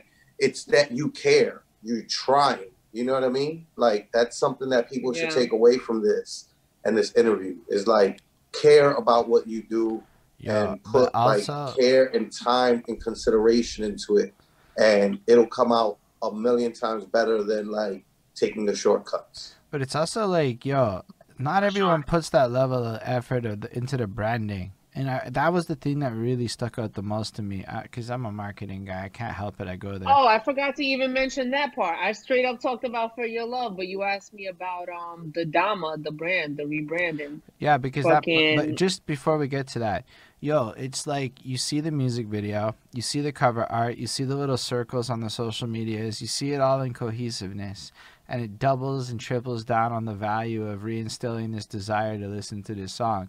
You do a lot of the little subtle things right with your visuals to create a cohesive, but it's also cool. Like, why is Dama looking like this fairy lady? That's that's interesting. It's not Mhm. regular, you know, and that that that's like excellent done. Yeah. yeah, we should definitely talk about the name change. But all that context you put in is gonna make it sound extra special when you go to this next part. Yo, it's it's crazy because I've been wanting to drop the nils from Dama Nils for a long time. Like I don't even like saying it. You know what I'm saying? Like I was just over it. So I wanted to uh I wanted to drop the nils and then when Vice passed, like I was spelling my name with the DV, you know, everybody was doing the V's in their name in honor of him in here. And I like just wanted to just change my I feel I figured with these new releases of like Gangsta Bitch Love and everything like that, I, I figured it was time for a rebranding, a change of the name, you know, just freshen everything up a little bit. And I put the V in it to honor vice versa's um, you know, and honor this time and this this experience that we've been, uh, you know, V's up for VZ. Uh, this experience that we've been having. So now it's DVMA, and um, you know, I wanted to do both at first, but then it looked too much like uh, Craig was like, "Yo, it looks like DMV though," and I was like, "Yeah, you're right. It does look like DMV." So I'm just gonna change one to a V and one to a A. But um, and then this past uh this past uh what is it like four months or something like that maybe um I I signed a joint venture deal well we signed a joint venture deal with Haymaker Cannabis so we're now part of Haymaker Cannabis and Haymaker Music and it's basically like a a, co- a company deal instead of like an artist deal um so it's been fucking dope and with their help we were able to execute this rebranding in a way higher way than I originally anticipated doing and like really up the scale and helped us out a lot. So, you know, it's been it's been really dope seeing what I could look like and like feel like energy wise because you already had the video shot and everything like that, the the song recorded, like I was ready with that, but it's like those visuals, those those photos. Uh, shout out to Christopher Michael in, in Dallas and Bug Eye Betty over here. She was the creative director for that shoot for the photographs that we used, and um, yeah, so it was like a whole whole thing. You know, what I'm saying good animators, good Photoshop users. So you're like saying it takes a lot of this came though because you already had a great presentation in place and it was attractive enough to elevate. Is that what I'm understanding? Oh, I mean, I didn't have those pictures uh, in place. Oh, but you I said you shot the video, you had the song. The video, yeah, the song, yeah. But- I mean, it's like the like uh, No, because uh, luck is preparation meets opportunity, right, right? but that's what that's where I was going So- with this, right? Because I mean, it's like you got this elevation, which happened, which we're giving the shout out to, but I think everybody also needs to hear um, the part that you were ready for that opportunity to come through with it. Yo, one of the, the people watching has to dip out and just wants to know what's a female artist that inspired you? Missy Elliott, Cool. all the way. Rapper, producer. Um, I'm all about that. I'm a producer too, and you know, DJ and all of that. Multi doing like Missy Elliott gets left out of a lot of conversations, or did before this time period, uh, as a female artist because she's not considered like a female artist. She's just considered like Missy, Missy Timbaland, Aaliyah, like Virginia style sound international artist. You know what I'm saying? Like, so that's why I love Missy, she's great. She is great. She's really well done. Um, yeah, um, it's not. I, I don't usually ask a lot of questions like that, but I mean, Lindell is there, and he's been around for years, watching and supporting. So That's what's up. that's why we gotta ask the up. questions. Oh, Ismail jumped in. He's another big supporter for a long time. Um, he wants to know: Do you plan to do a beat tape? As a producer, no, that's not something I plan to do. I uh, I got a lot of dope producers around me, and I definitely did the beat challenge and won when I did it. Um, and but I'm not really like into Do making you beats. do you want to talk about the beat challenge? Yes, for Okay. sure. Because if you give us like a five minute little video promoting that, we can turn that into a clip that gets makes it easier for me to send to people when I explain it. Because I'm bad at explaining the beat challenge making it sound cool. So if you can make it sound Yeah. cool, that would be blessed. All right. Hold on, let me set my light up. um, EO Beat Challenge uh, every Thursday at 7 p.m. Right now, we're taking a break. We finished uh, season one, but it's a weekly beat producer challenge, uh, which sends out three samples a song, a movie clip, and a weird sound. And the producers have to use all three in their beat. And then they compete uh, and judges, which is half the show, kind of give them honest feedback and judge them based on creativity, uh, presentation, song ability, which is like, can we make a song to this? And bop, which is like the unknown it factor. So it's really in depth feedback to the producers.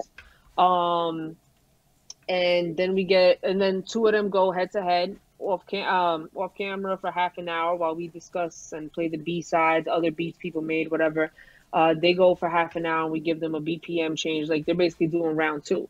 uh, where they have to reflip the same sample and then we get a winner. So we do that a bunch of times until we come to the semifinals and finals.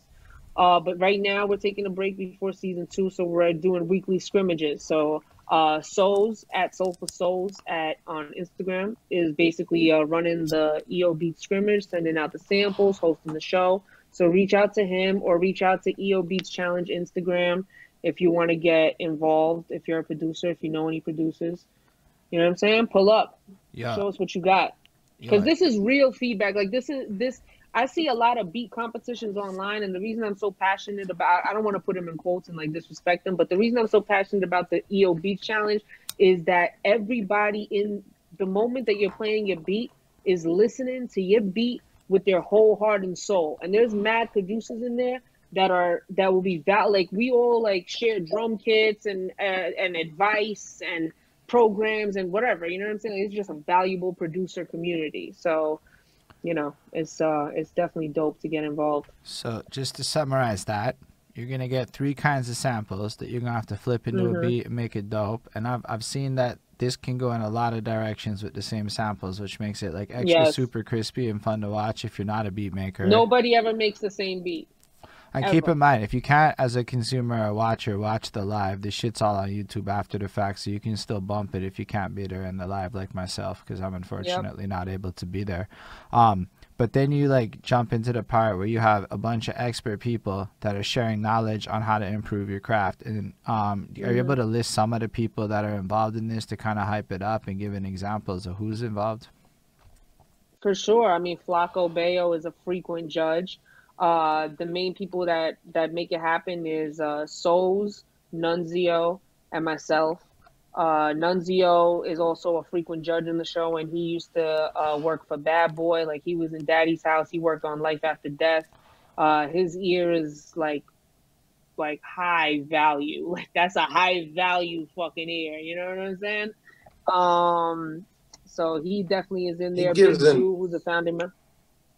I'm sorry, sorry. Nah, sis. ahead, he gives he gives he gives invaluable like like the type of advice that I've literally seen producers like um get like uh, judged and then the very next week like he'll like recommend things to them like yo uh, I saw what you did like he sees things he hears things that producers do that they want people to hear and know but most of us don't know any of this stuff. So like, Mhm. how would we even be able to, you know, like even me as an artist, like I'm, I don't know most of the things that producers are talking about, but Nunzio knows as an engineer, and so he when he gives like judgment, it's like from actually knowledgeable standpoint, and he's always really fair, and then he gives advice to them, and like he gives them recommendations on things to do.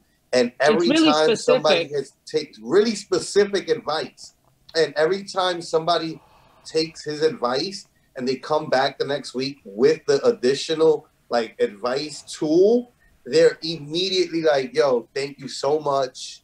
You you like super helped and they've out." already So, improved as a producer. yeah, And it's like when you think about it, when people give advice in in these kind of programs and any other way, a lot of the time it's very vague. Like, yo, it could use more energy.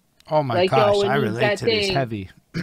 You know, like I can't stand that. I don't think that's real in any sense of the word. You know what I'm saying? Like at the end of the day, like you know, me and Baxter host a show every Monday called "I So Boom," and we do a segment on it called "Destructive Criticism," where we give feedback, and our shit is fucking specific. And a lot of times we hate what we see because we get it on these Facebook groups where it's like somebody that you're looking at them and you're like, bro, like you should not be making rap songs like or in videos like this is this is like that really exists and we're not scared to say it so we we talk about it and give that feedback and that even that feedback helps me just as an artist to not make the kind of songs that uh that I don't want to have there? that feedback on but it needs to be specific you know do you hear what she like, just said? like in the Yeah. process of scrutinizing and looking at other art, even art that is bad, you're able to extract tips on how to not make those mistakes. Which is, you know, how many people Mm-hmm. don't listen to trash shit to figure out why it's trash?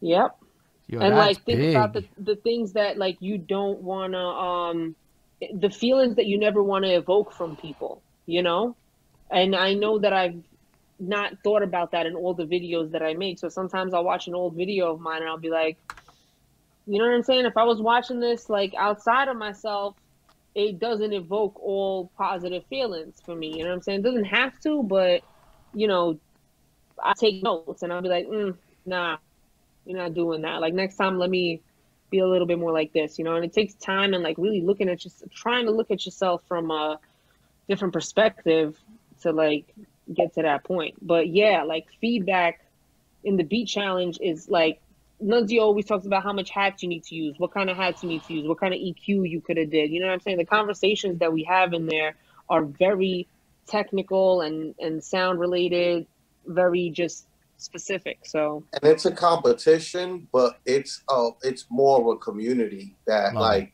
That's is what I was very, very, hear. very encouraging.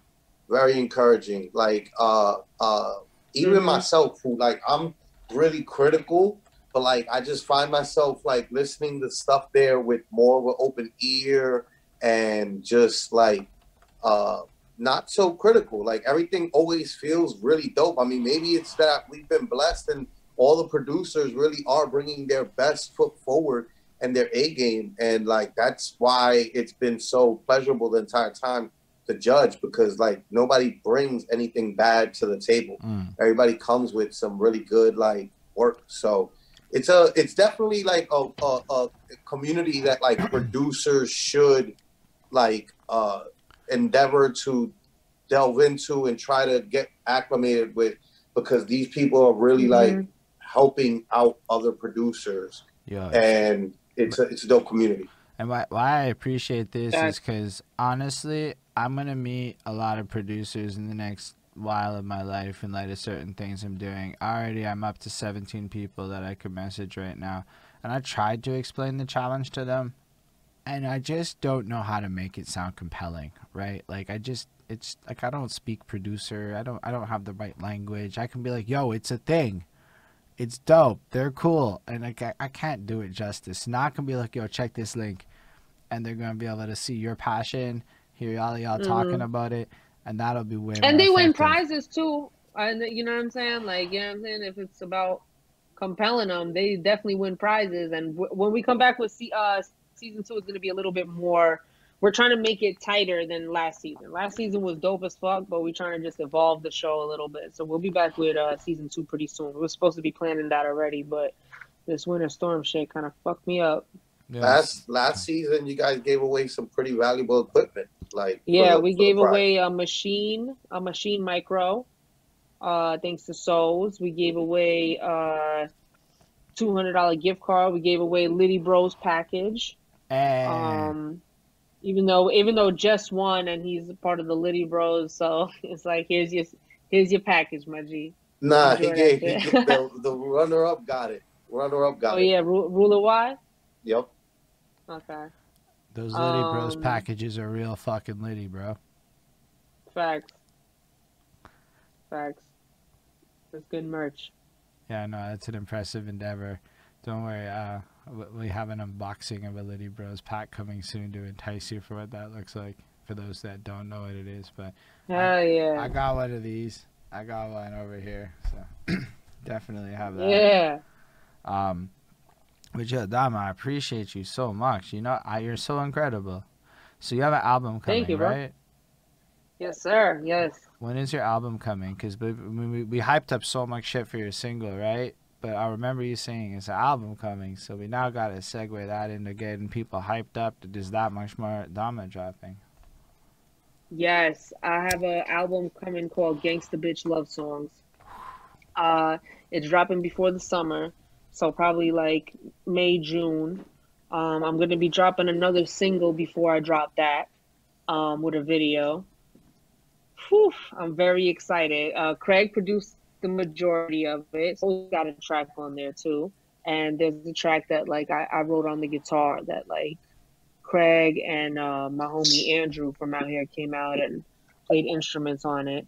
And uh, it's like a whole band production. So I'm very excited about it. It's dropping before the summertime. Um, Gangsta Bitch Love Songs, baby, volume one. Let's get it. Ooh. That's super Great. dope. um, I don't know. Um, I'm not sure if there's anything else that you want to touch on at this time. I mean, it's, it's about nine o'clock. I don't know how much later you want to run this. I mean, usually people want to wrap. I'm I'm now. chilling, man. Yeah, uh, yeah, we could we could wrap it. I mean, basically everything it's that up- I'm doing right now. It's up to you. I just don't know what your endpoint is. So that's why I was also like, is it like she gonna drop the I gotta go in ten minutes type thing, or I don't know. Nah, I'm chilling, man. Ain't nowhere to go. We in a we in a blizzard. Yeah, that's I mean, fucking the dope. blizzard's over, but you know what I'm saying. Awesome. Scary So out I'm there. not We're gonna trying lie. to live in this electricity. I do need to pee uh, real bad, so I'm gonna go do that Yeah. really quick. But I don't have This is like a el- part of your show. You need a like you need like a, a segment that's where Flacco thing Flacco that's like in, pee break. That's and that's when I'm. Flacco starts I'm always talking. here. It's I'm always here. I always, Um, always back it up. Always but, back it uh, up when he got to take the bathroom break. Yeah, I wasn't trying to rush you off. I was really just trying to see if you had to go anywhere. but I I'm can. chilling. I'm chilling, man. Dope. But I'll be right back. Yeah, yeah, yeah, yeah. So Dama, Yeah, we in the building, man. we in the building. Big facts. So, um, with the album coming, like, uh, it's gonna be under this name change. Did you uh want to like reveal any like cool things that people could expect that they probably wouldn't be expecting? Well, it's basically a story. It's a gangsta bitch love story. You know, in an era where women are basically told that they shouldn't give a fuck and, you know, sit on his face, take his money, and keep it pushing and don't catch feelings. You know, it's kind of the world we live in right now. So for me, it's like I do care. I do give a fuck, and I will dead punch a bitch right in her fucking jawline if she ever violates uh, and you as well. And I like, I don't want to get arrested for it, but I will if I got to. Take that how you will. So basically, when I started breathing in that, all these kind of stories started coming out. So I have a song called "Sexually Transmitted Demons." That shit is Mhm. crazy. I'm probably rapping the most on that song than anything else, and I'm talking about how, uh, you know, when you like doing yourself dirty basically and like letting anybody in your sexual energy. Like you get sexually transmitted demons and then you don't know why you're depressed but here you are. But the way the song is it ain't it ain't no preachy shit. It's a fucking it's a it's a song you know? So i you know Yeah. whatever. I don't want to say no fucking giving you giving you the pill in a in a whatever but it's That it's fire sounds that sounds Um, amazing. I mean, I see Sammy reacting over it's there. It's like a whole arc. It sounds like she. Yeah. It looks That's like she's like. She's That's like, this is my like what? What are we talking about? Absolutely, we've experienced that. So Facts. yeah, Yeah, it's a whole uh it's a whole character arc, you know. It starts Mhm. with the crush and uh, you know, getting to know, falling in love, being in a relationship, having shit happen, questioning the relationship, becoming a cold-hearted bitch where you don't give a fuck, becoming a bitch that maybe like is going crazy on some psycho shit, like all the gangster bitch in love stages even when you're lying, whether you're being honest or lying to yourself, it's like all the phases of it. So it's a it's a, like a continuous kind of story, and I feel like it's really gonna resonate with all the gangster bitches out there. You know what I'm saying? Shout out to Sammy C. We in the building. It's it's really dope that it's the real shit. You know what I mean? yeah, You know what I mean? And that's sure. the real things that happen. So you know, you're holding it down. facts, facts, definitely. Yeah, I'm excited about it. I'm excited about everybody hearing the songs. I've been recording nonstop, like ready to get back to it. I have a question that we completely Yeah. skipped. You're in Austin now, right? Yes. And you were in like New York the entire story, but you're in Austin now. Mhm. I feel like we somehow Yeah. skipped over an entire part where you jump from like New York to Austin.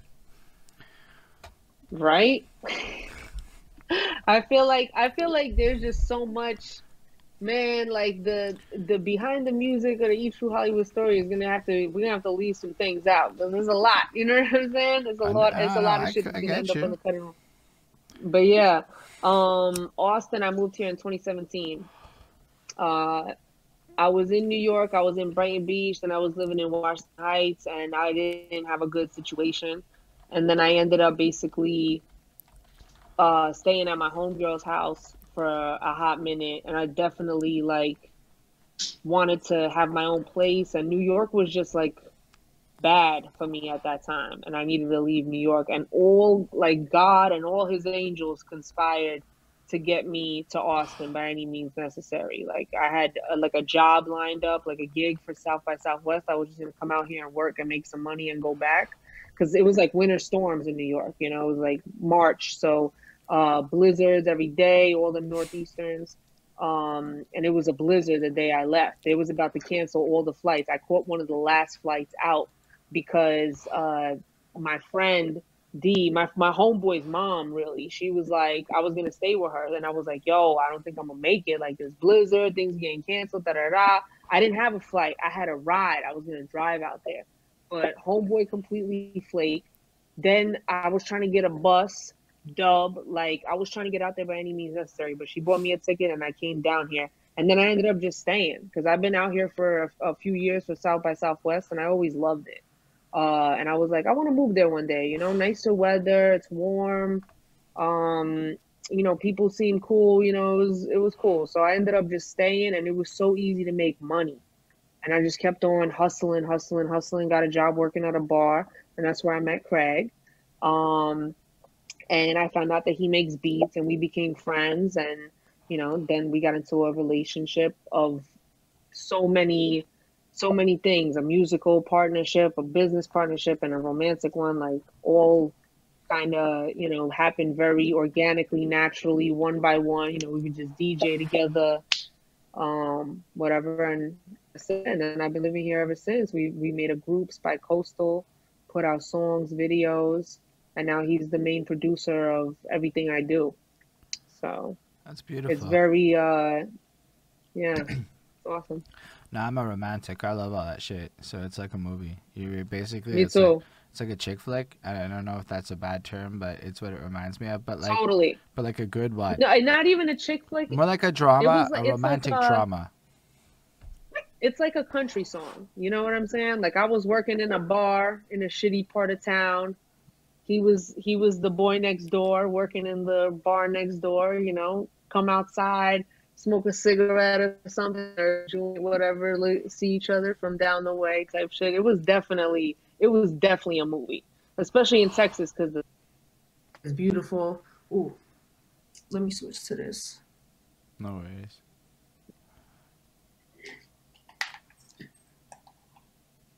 I could tell you as a as a as a friend, as your brother, like uh definitely love that uh you found your happiness with Craig. You know what I mean? Like super, super happy for you. Cause that shit is For sure. a, a really fulfilling feeling to have in your life. And it gives you that much more to work with in every other aspect of life. You know? That like Mhm. happy home. I just think it's cool that y'all Definitely. work together. Like to me, that's super important. Like I don't know, when I pitched my girlfriend getting involved in my shit, I was like, hmm, I have a prediction. If we're if you're involved in my shit, you're not gonna hate being involved in my shit. When down the line, this is my entire consumption in life. And now we're at the point where I live and die this shit. This is Mhm. all I talk about. This is like it, and she knows it she she can keep up with the conversation. She can watch these interviews and follow the rapper names and the stories, and it's all context, and she understands that shit. Oh, that's so dope.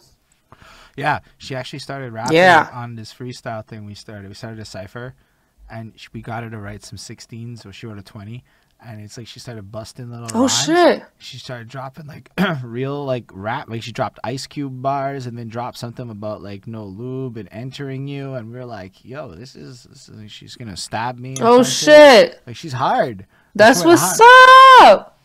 So I'm telling you that if you drop this tone, I'm like, yo, my girlfriend would eat your fucking album up. Like you'd be like a role. You could probably help me convince her to rap. Yo, I hope so, man. I hope so because it's great.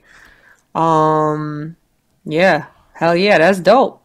That's dope. To like, I feel like I'm not the type of person to be like to encourage couples to do things like that because it's like to each their own. But if you are that type of person that is all consumed, it's good to have to be all consumed in the same thing together. You know, so we work together. We work together doing a lot of things. We work together like uh making donuts in a food truck. We worked together like outside of Walmart handing out hot dogs. Like we done mad gigs Yo, together. And then we started doing like more DJ gigs. Yeah, that's that. Yeah, we cou- was yeah, we was just making our little bank and shit, and then we started DJing together, and then we opened up a whole company together because we're like, yo, we're making money DJing, like let's, you know, let's really do this. So now we have a company together. That's blessed. Obviously, all that DJing shit went out the window during COVID, but we still we did that shit for a hot minute. We did virtual reality. We used to travel the whole country doing virtual reality. Like, it's like it's fun. It's awesome. I Wait, can't did you do even imagine reality? any other way. you just said my. We did like cousin. parties, like it was a virtual reality rental spot thing company that uh is called Virtual Reality Rentals. So we used to fly they used to fly us around the country and do parties and corporate events with VR. Set up a little uh system, you know, put it on people's heads. Got to go to New York mad times in 2019, early 2020 because of that. I was there like all the time. We were both there. Whenever whenever like Yo, the mood really struck. fucking cool. we had points. I didn't know that VR was being. Yeah. di- people were like, so like, was it fun VR or was it boring corporate VR? No, it was mad fun. It's games, but it's like for us, it's like we're just kind of setting people up with it and showing them how to use it. You know, they're for them, it's like they're doing it at a party. So yeah, it's it's fun. It's like Yeah, whatever like little the- games and shit. But the bigger implication is that corporations are willing to put up money to make that a spectacle as a high end thing to be cool about, which shows where VR is entering into in the market sphere of mm-hmm. things, right? Like, because I've been trying to like, I'm watching the VR trend. It's not where I want it to be. Because I'm a super geek about this shit. I'm watching Outspace VR. If I could convince people, we'd all be busting raps in virtual reality right now. But like, Woo, it's been a hard sell for sure. The hardest sell of my life. I'm not gonna lie, but uh, it's also because there's no audience. The audience is all kids, so I'm like, shit. I don't even know if I want to go rap to eight year olds. That's kind of weird, just because I'm not really the kind of guy that should be rapping for eight year olds. So I'm kind of waiting for grown ups to get up on this shit. Personally, that's really what I'm waiting for. Once there's an adult audience up in that room. Oh my gosh, it'll be so fucking lit to me. And the fact is, is like if corporations are trying to make it lit, Oh man, like that's interesting in a way I wasn't expecting you to say because I don't know a lot about that side of life. I'm not really. My company's getting inflatable rides. We're not getting um, VR shit. Yeah, VR shit is that shit was definitely a nice bag for sure. That was a cool time. That's fresh though. It's cool. I like playing that shit. And they have the little uh the game where you walk off the plank. Um and it's like virtual reality plank and you feel it. Like when, there's an actual plank in real life. So when you step off of it, even though you're on the ground, like you feel it. And some people bust their ass and fell. Virtual reality is crazy. I definitely think it should be ahead of where it is, but I'm also scared of it being much more ahead. So I'm comfortable of it being where it So is. the one thing I can say in defense of VR is I got to work on my ab muscles, not my ab, my pec muscles with virtual reality boxing games. So I have the VR headset and I live in an apartment and COVID kicked in and I lost weight because I was able to literally punch air. And I'm not gonna lie to you, it's fun. It's like fucking DDR or Guitar Hero, but boxing shit. Mm-hmm. But yo, you're busting sweats and shit by the end of it. And I realized when I got Yeah. my VR headset, I was not in shape enough to play VR video games, to be real with you. And I needed to work on my upper body mm-hmm. strength. So if I were to be able to, because I want to play Skyrim and shit in VR, like that's dreams, okay? Like when the new Elder Scrolls comes out in virtual reality, I want to play that shit and fucking swing swords around. But sure, that means you need upper body strength, right? And so like I got really mm-hmm. incentivized by VR to get into better physical health so I could participate in VR because you can't even participate in that shit if you're out of shape. So it's got this weird health implication. I've been telling all the dudes I know that are kind of lazy, like, yo, bro, like, trust, tell your wife, man, this shit'll get you in better shape, my guy. And trust, you're gonna do this. You're not going to the gym. We never did. But you make it a video game. Watch how we start moving. You ever seen the Omnisphere?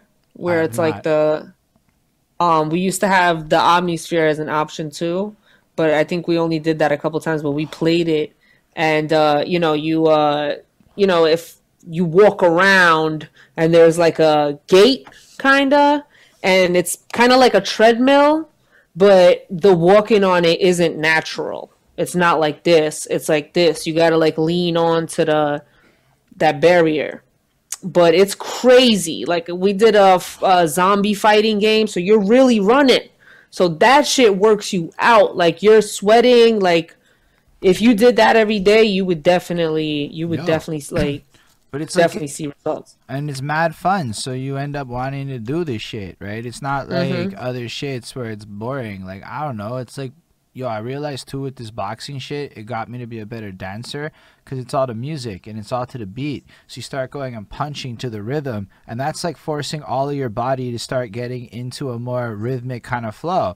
So now i'm just feeling mad cocky about dancing and shit because i spent a year accidentally learning how to move my body even squats and shit. Like i'm able to like drop down and do shit i never thought i would because you just have to squat on beat to the rhythm. Otherwise you're gonna lose points. You're like fuck that. I need to get 2400 combo this time you get really gamified with this shit. So you get really and the next thing you know uh-huh. you're like holy shit i'm, I'm not lazy anymore i'm like i'm down to fucking move now you're like i can't even sit still proper you know like Facts.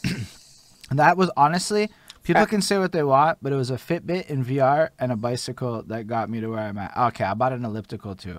So I needed an Hey, elliptical. technology, man, is there for a reason. Like it's all tools. You're utilizing it the right way. Yeah, Some people get all those things and never actually use them.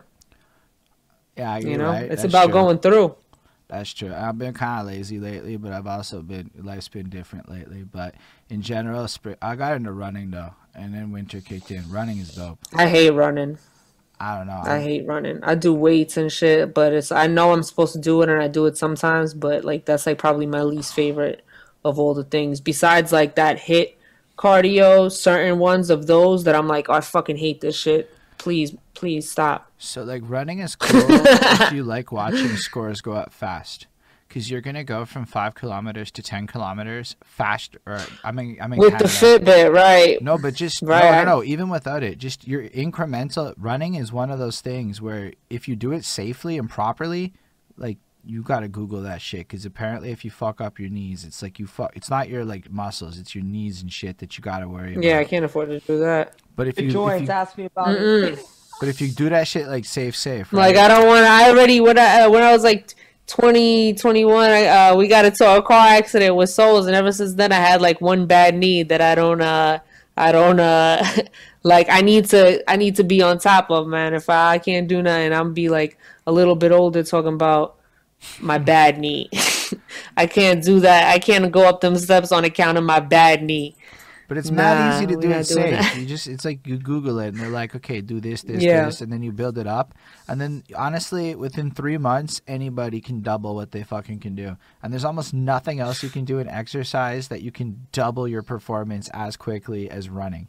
Which is fucking insanity for me because it motivated me. Like, yo, I started like posting this shit on Facebook and people started to be like, yo, weren't you just at like four kilometers? Yo, you're doing this many. And I'm like, yo, I'm not doing that many, but hold up. Like, it's nuts, man. And it's actually just, it's not. And then you know what I do? I do? I just put on podcasts. I'm just fucking running around this fucking track listening to podcasts and it's mm-hmm. blessed. And I got, I, I learned so much about ancient history that nobody really cares about, really. But it was so interesting. There's nine, 15 hours of running around this track listening to ancient history, dude. It's a blessed time. Mm, man, It's just, uh, but like, I don't know. Yeah. You, you have to get into it, right? Like, Yeah, I no, feel you, bro. Like, oh wow, that's something I would so not be into. yo, that's. I know. I ain't. I ain't gonna hold you. I'm into that. I listen to podcasts and do weights though. No, I for respect sure. that. That I'm on my workout shit. But I'm not in the weights. face Like, oh, wow. You know, I just have such a sarcastic face that people think I'm being sarcastic when I'm not. Like I'll be like, "Yo, that's dope." They'll be like, "Oh, word, that's dope." You fucking didn't- making I- fun of me. I'm like, I "No, I just said that's dope." I, I just have a fucking one of those. I have a crooked face. You know what I'm saying? Like I was, I was I've looking seen- at um. I've seen the look Yeah. in your eye when you have the other version of. Nah, you didn't have that look in your eye. So I was like, nah, Yeah, we yeah. Not me. I'm, I'm not selling you on Yo. running, but you you just yeah Yeah. you do like I don't do weights. I'm not into it. I've tried weights. I don't fucking care for weights. It's not interesting to me. Yeah. I try push ups. I love weights. So like I respect love the shit out of that. But like yo, to me it's like just dope that like you know you've been promoting health. That's fucking cool. Like, Yeah. yo, Sammy's in this room. Sammy's all about that health shit. If anybody ever needs health shit stuff, Sammy's the master at that. Shout out. Ciao, Holdens. I respect that. You know, we here. But um, no, so it's Appreciate cool. that. But like, I don't know. I'm just into it. Like, I don't, I don't know. Ishmael's saying push-ups are fun. I find push-ups the most boring shit in the world. Honestly. I, You know what I started liking lately? Burpees. Even though they're like the worst, I love burpees now. I Yeah, I love mean- burpees. Cause I fucking I I you body a hundred burpee if you do like like you do a hundred. a hundred burpees a Oh, day or yeah, si- I guess I could get to that. Or even if you do like 60 burpees a day it'll just take a little bit longer. But you do 60 burpees a day for a couple of weeks you're gonna see results. and if that's all you do uh, you're gonna see results. Like you're gonna drop weight like that. It's mad good it's it's just an all-around good uh good exercise. And i used to hate them but now i love them. Sorry, I got distracted. it's like some kind of stockholm syndrome fucking i like i like burpees now Yeah, Nah, nah, but I gonna- we're appreciate the gonna- challenge element of that, right? Because if uh, if I think about what you're saying, Mm-hmm. it's almost like it was shitty and then it got easy. Yo, that's, Yeah. that's some shit that I fuck with Yeah. too. I like to do really hard things sometimes in my life just because when it's done, it's like, yo, I did the hardest thing I could do. And that, that I Mm-hmm. can fuck with. As you were saying it, actually, I first went, oh my gosh, burpees would be bad. But then I thought about everything I was just saying about fucking boxing and shit. I'm like, you know what? Burpees would be really shitty for about five weeks. mm-hmm And then I don't think Yeah. it would be ever shitty again. And I might even have better, like, skills. yeah burpees definitely do that And you can do those at home. hmm You learn, you know, during like this quarantine shit and everything has really like evolved all of our minds or whatever the case is. But it also like lets you know, it, it kind of lets you know, are you the type of person that's gonna take this time to like have an excuse to be lazy and like not do anything, or you know, I'm not talking about people that are just incapable for whatever other extra like other reason, but just in general, like you know I- don't bullshit a bullshitter. You know what I'm saying? Like, are you gonna take this time to be lazy, or are you gonna take this time to do some self improvement that you couldn't do before because you're like, yo, I'm I'm working or Oh my gosh, You know, it. Whatever, yeah, whatever reason that you had to do it now. So now you don't have that reason anymore, and it's like if the gym is closed, then what are you gonna do? You're gonna have a reason to not go to the gym, not work out, and just not do it at all, or you're gonna figure out a way to just do it. But it's even like it's So- more than just the gym. It's like your whole life, right? Like, yo, a lot of people were just given this gift of time.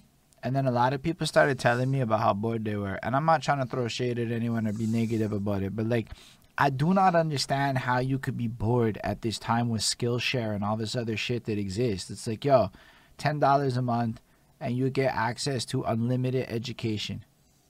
When I say unlimited, I mean I don't think any of us could watch all the shit that's on there. That's how much shit is on there if you pay that. And for free, there's shit. Even if you don't want to pay that 10, there's still like Coursera. That shit's free. You only have to pay for certificates, but it's entire fucking courses with schools and peer reviewed shit. It's all fucking free. How are people bored?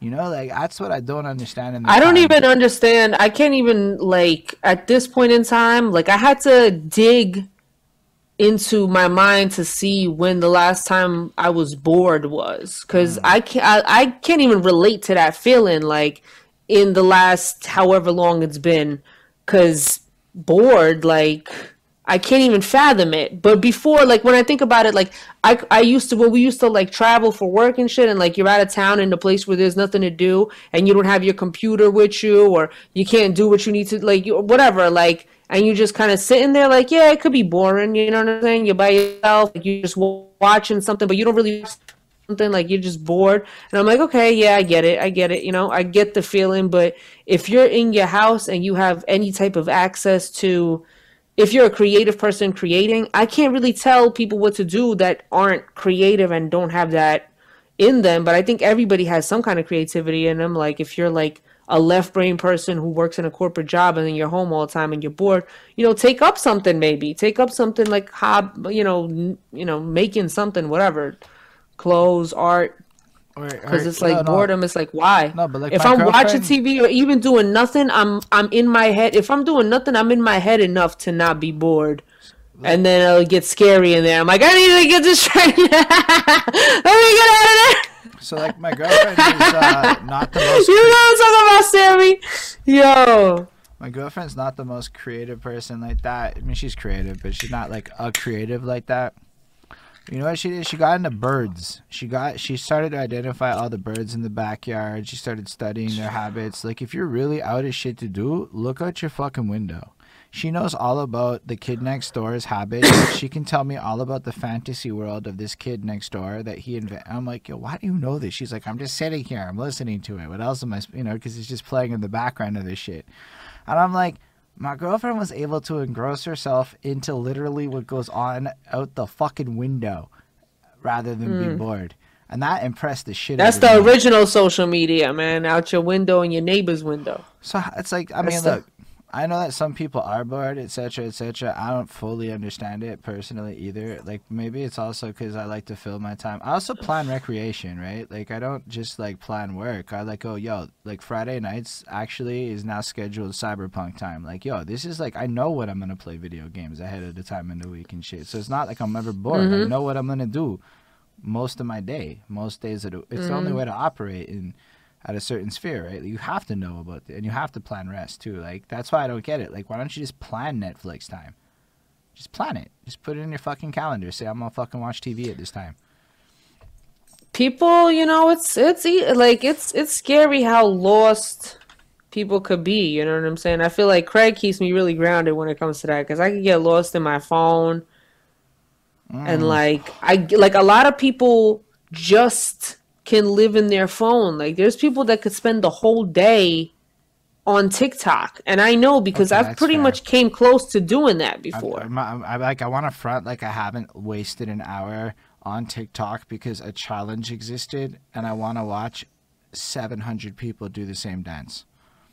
yo it's it's it's crazy like you really got to like peel yourself back from it and be like you know let me chill out let me chill. Because there's a serotonin effect you know it's like this instant instant gratification serotonin that you get from the interactions on social media and these quick bites of you know something that's serotonin boosting whether it's funny or whatever interesting however.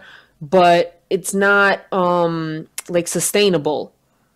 So you got to kind of reset because you really f- like I sometimes could feel my brain turn into mush when I'm like too engulfed in TikTok for too long and I get off of it I'm like oh my head feels foggy. So I can imagine somebody that's like really from a younger generation that's kind of raised more on screens uh could get lost in it all day and not even realize like the difference between their head being foggy or not foggy or does their head even get foggy like My head. I don't know so- because I really feel the reaction to it. I mean, I used to just get that reaction from like I don't know, being online on MSN Messenger when I was younger.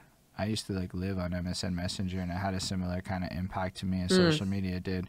I think the effect existed pre-social media. It just got amplified with social media. Yo, you remember like having 18 conversations? How are you running 18 conversations at once? I literally, I'm not hyperbolically stating that. I would run like 18 to 20 chats at a single time. There would be moments where literally seven incoming, and you just did it, just nonstop dinging in your ears. And then when it goes away, you feel this rush of depression, almost because yo, why is nobody messaging me anymore?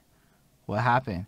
And maybe it's just because it's 11 p.m. and I should be in fucking bed, and everyone else is being responsible and shit. But your brain doesn't register it when you're young.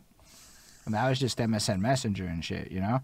I know ICQ pre-existed that. Then you have all those Habbo hotels and all that other shit that existed. Like, there's a lot of ecosystems that did this to people for for time. It's not even new. It's just mm. amplified. Time is the most valuable asset. It's like your eyes being on the screen is currently the most valuable asset that a company could buy. Facts. It's why companies buy into things like TikTok and Instagram and Twitter and YouTube and Facebook, and they're all competing for your attention at once, giving you notification after notification because they've already made the correlation between that notification and that that serotonin and how it's addictive because it gives you so little but it you need more and it's like that's why social media is the kind of thing where you're like all right just this much more yeah. this uh, many things more and I'll stop, you know? So it's a I had it's to like it- make real trip. rules for that shit. Like I know that everything have I- to. I, everything I post before nine in the morning is probably not in my heart is not in the right place before nine in the morning. and I oh delete oh my god. percent of it. Sometimes shit goes through and I'm like, phew, but I have to actually go back at like eleven and proofread everything I posted in the morning and hope I didn't say anything too stupid. And this is to this day with all of my maturities and shit. I still I'm sitting there, I wake up, I check my phone, and this is a mistake, and I try not to, but fuck it, I'm an addict. I know what it is. Um dopamine, right? Like it makes you an addict to this shit. Gotta check it in the morning. Did I get 57? You know, like, you know, because sometimes you get these like days where, like, yo, you, you drop some shit and for some reason it's like relative viral. It's not really cool. It's just instead of getting like this many likes, you got that many, and you got that many more comments, know, and then you wake up and you, yo, so I check my phone just in case, and it's fucking weird. I'm like, yo, like, what am I doing? I should be reading a book or some shit like that, which is probably a better use of my time. And, and then I get lost in social media. Yo, somebody's gonna hit me up with a something, and the second there's somebody, yo, you, you see a Flacco Bayo post in the morning, it's done. You're not gonna fucking like pay attention to productive shit. He's gonna say some shit that makes you go Google some shit, and then you go down some rabbit hole. Mm-hmm. And maybe it's a good rabbit hole, but maybe it's a complete waste of time. No offense, Flacco. Sometimes it's like I I lose time on that shit. That's just what it is. It's not my good use of time. It could be somebody else's good use of time. And so, yo, I try not to even do it in the morning when I'm disciplined. Don't even open my phone until I have to. Yeah, I try. I try to too, honestly, because th- that's the most important part. If I don't start my day with it, I'm I'm gonna keep my day with it at a distance. And honestly, when I'm posting and doing shit to promote and all that, I feel like I use Instagram less. Yeah. You know what I'm saying? Feels like because I feel like I'm using it for a reason, and I'm like really engaging on it. When I'm just scrolling on it, it's like, what am I doing? Because You know there's what I'm saying? Like, why am I here? You have to think about Yeah, I- hashtags and shit. Yo, posting sucks. It's so much. It's work. I mean, like for me- posting. If I got something good to post, Yeah, yeah. this last run of posts has been nice. That's the same for me, where I just feel like uh, I don't know. I don't find as much pleasure in IG as everybody else. Um, fair enough. I like IG. It's probably I uh, was expecting him to not probably- go on mute and get up at that moment. yo. He just like said, yo, I don't really uh, like IG as much as everyone else. Peace. Dipped. yeah, a little bit. Yeah, but I mean, I don't know. Like, Yo, alright, bro. You don't have to like IG, man. that was the most mic mad. drop moment. Um, but yeah, I get it though, because IG and shit is what it. I don't really like IG as a consumer. Okay, I liked booties, and then I realized, why am I looking at My booties? fault. This is a waste of my fucking time. And I unfollowed anything that wasn't related to music because it's useful to message people. I Instagram Messenger is a valuable commodity in my life. I don't give a fuck about the Instagram timeline. I don't even go on it anymore. I'm not gonna lie. There's nothing there for me. Everybody I know is on Facebook, except for like seven 20 year olds, and they just message me. They're all in their stories. So I check the stories because that's where people do their update shit. So I don't even need to go to the timeline. If somebody has some dope shit going on, they're telling me in their stories. And then I can just go to Facebook to talk to mm-hmm. people back where there's text and words where I like it and it's comfy because I'm not good with images and visuals. But stories is it, Right. man. It lets me skip the whole instant experience, DMs, and then the shit I post, and then I react, and then I go, ooh, I get hearts, and I don't know. That's not that's. I mean, it's like, okay, I like it way more than I'm supposed to. I don't give a fuck, man. I'm getting hearts, and it's fun.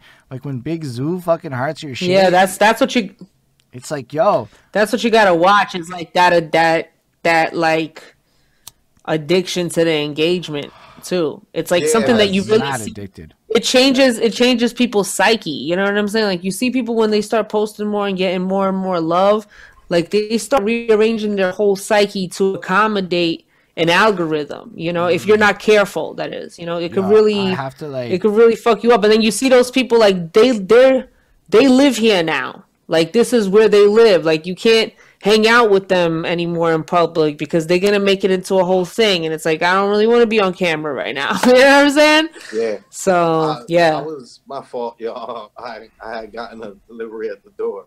No um, what I was saying was, I don't know. IG just isn't my cup of tea. I enjoy Facebook more because of the engagement. Like I like um, reading the things that people have to say, um, whether they be short guy. or long. and I enjoy the engagement, like talking with people back and forth. Um, so like uh, Precious, Gorgeous, um, uh, um, uh, people Yo, like he's Baxter, so like every interesting. the, everybody Baxter, at La shout out if he's still here. Baxter you know, makes some some. everybody at La Mesa. Shout out Viva La Mesa. You know what I mean? Um, everybody at La Mesa. Viva La like, I Mesa. added because of the fact that like they're really interesting people on Facebook, just like written type words. You know what I mean? Um, Mm. and so I just like engaging with people, which is why I think that I like Clubhouse so much. Out of all, like none of those other apps that came along really made me gravitate towards them because Twitter, like you had a limit on what you have to say, and Instagram it's just pictures. Uh, Snapchat was mostly video. Like I don't know, I just did not find um, any of that like content engaging. I like Clubhouse and Facebook because of engaging with So, people. so here's the thing. I thought a lot about Clubhouse, and I don't think I'd ever use it because I don't know where it would ever fit into my fucking life. Where I'm gonna sit there and listen to people talk. I I fuck with Facebook because it's so reading and tech. I also fuck with Twitter because it's so reading centric. I'm not gonna lie. I, I fucking check trending almost every day now because there's so much good shit that you're gonna get random news on, like all that. Did you know shit? Yo, it's all trending on Twitter. If you ever want to be in the know on relevant random topics, just follow fucking Twitter. And then if you're not in America, flip to American Twitter trending because it's different than wherever the fuck you're at. Um, no, it's true. I had to do this for That's work. funny. I had to watch it for work for a minute because my boss was trying to uh, get us to somehow leverage COVID into a campaign, and so I had to like watch. And you know, it was a bit. It was. It was. It's crazy, but I got hooked on trending.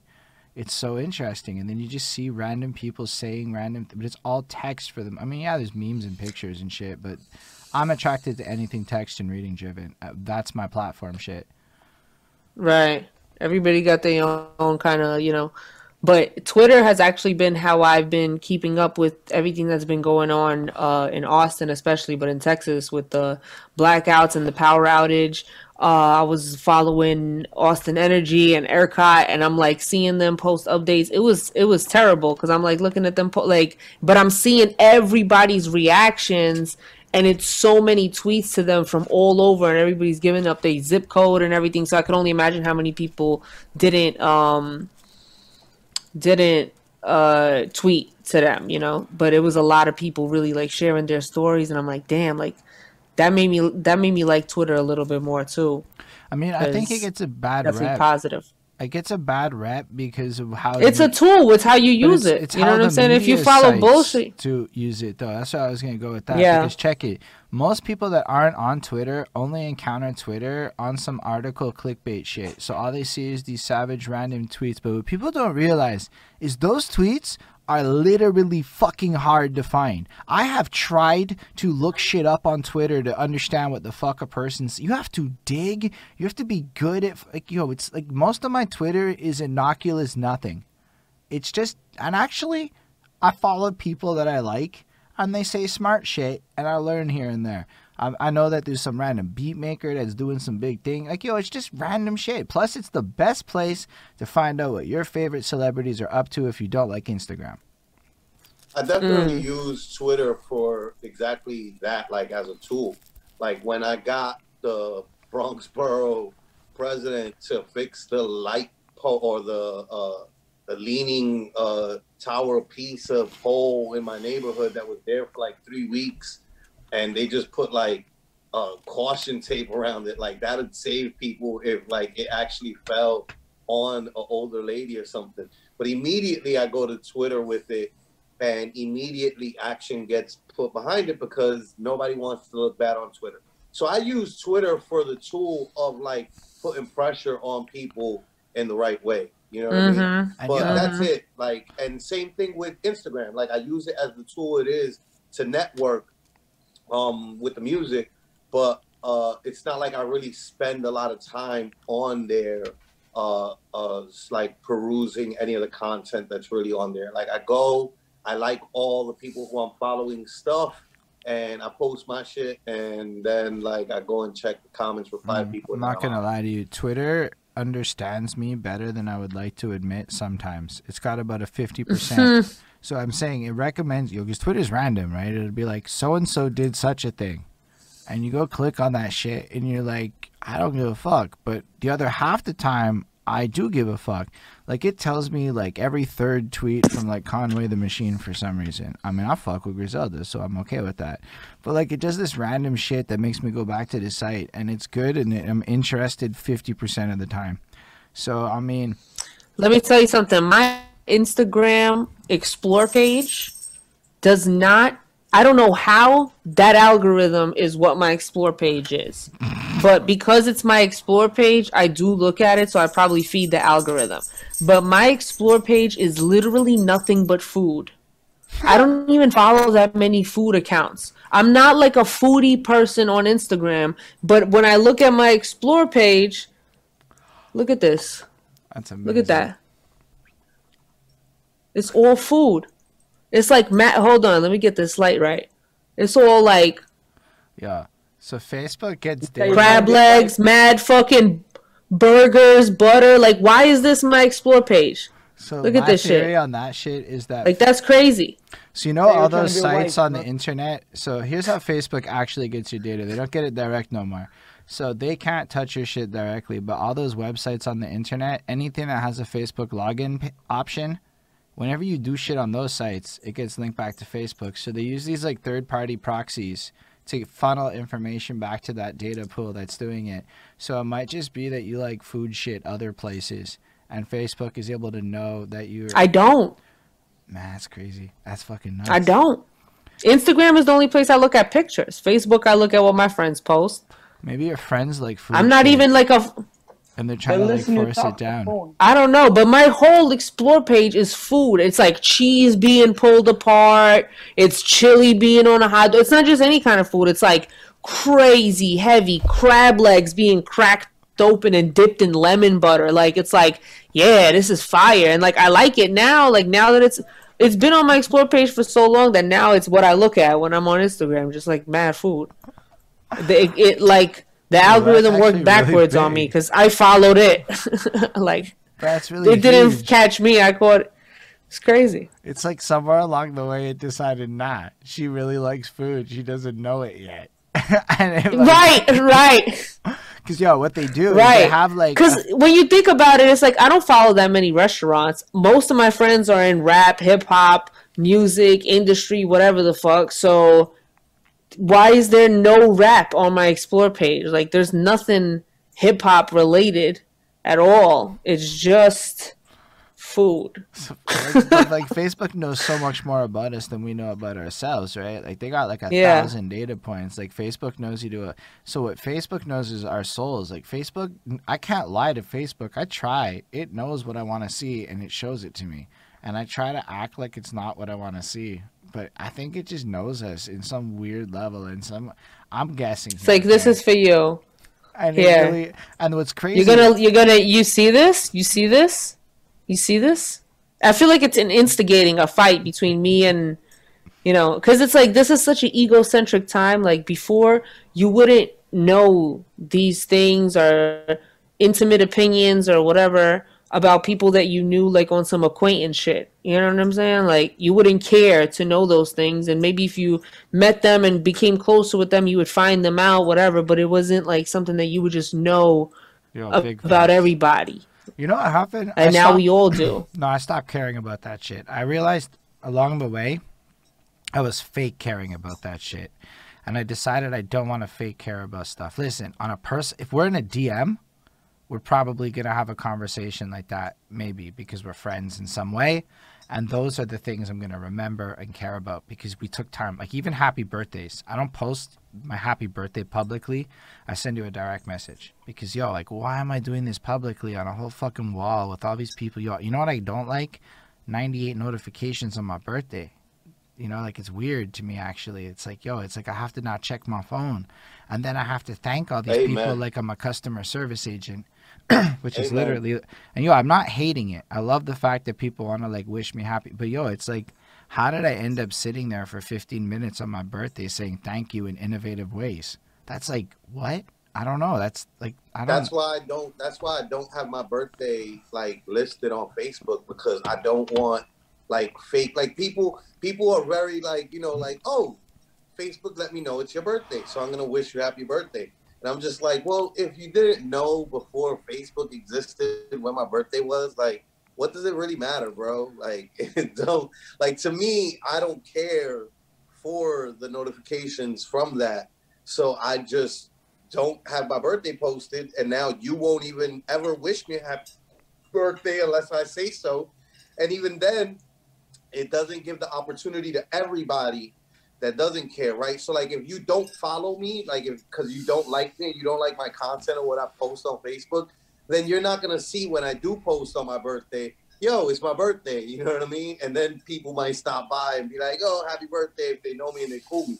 But it just takes kind of like that away and takes away that uh, uh, opportunity for the extra notifications, which I'm just not keen on. Period. Like I don't like the likes. Like I don't count likes. I don't Mm. care about likes. Um, I don't care. I'm if I'm posting something that I care about to be shared and people share it, cool. Super appreciate that because now you're spreading the word of whatever it is that I'm sharing. Um, but really, what I care about, like I said, was like the comments. So like I like engaging with people. So like I care to like know what people got to say about something, especially if it's something that I'm like asking people about, um, or like talking Yo, about. I love the period, comments. You know, I will spend Mhm. uh, 20, 30 minutes in times I shouldn't engaging in comment sections and writing really long, elaborate answers if somebody takes the time to write anything in my comment section. I'm not going to lie. I've tried to answer every YouTube comment I've ever gotten within reason. Sometimes it's like, what the fuck do I say to that? And that's good. That's good because that raises your engagement anyway.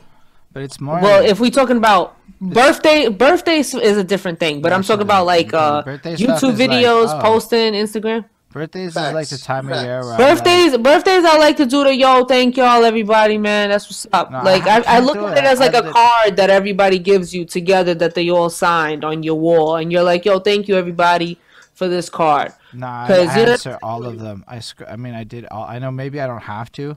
I can't help it. I, I answer- I've done it before too, especially when it's like a real personalized message. You know what I'm saying on your wall, like I'm gonna reply to it. But if you hit me with the HBD, I don't even know if you're gonna get a like. You know what I'm saying? Don't hit me with the HBD. You know what I'm saying? Like HBD. don't Like, hit me because even why take your time out for the HBD? You know what I'm saying? It's HBD. It's pointless. Nobody Pointless. cares. I You hit me with the of you HBD, you get detracted on my SMD.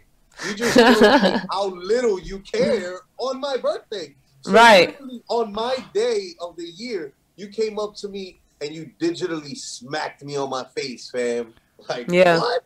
yeah, I try to Yeah. like send. HBD, you fucking stupid. Like so my all I try to do with it now is I give a compliment to somebody. I'm figure, you know what? I don't have any money to buy you shit, but I can say something really like spot on kind about you. So I go, yeah, make "Happy somebody feel special. Here's how you impacted my life positively, and it's in the DMs. I don't want people to fucking know. I'm not looking for no attention from it. Don't even fucking tell people. It's just our little moment. Let's dip out, have a great life. I'm not gonna talk to you till our next birthday moment again, anyway. Oh shit. Nah, but like sometimes you just like Yeah, end up in these. that's moments. good. But that's what it is. It's Cold like blooded. It, I'm, I'm, I know I'm callous. I really am, and people like maybe sometimes don't like Yeah, I- it, but like it's this is the truth. I mean, some people I talk to and I see them, and I'm like, yo, we were like cool six years ago. We say happy birthday once a year. That's our whole relationship, and I'm okay with that. Yeah. and you're clearly okay with that because neither of Yeah. us made that effort to do fuck all. Yo, we you, how many times do you have that conversation? Yo, I miss X We Y gotta catch Let's catch up and do this X Y. And I'm like, bro, I don't do those things anymore, and he doesn't want to do the things I do no more. And it's like that's okay.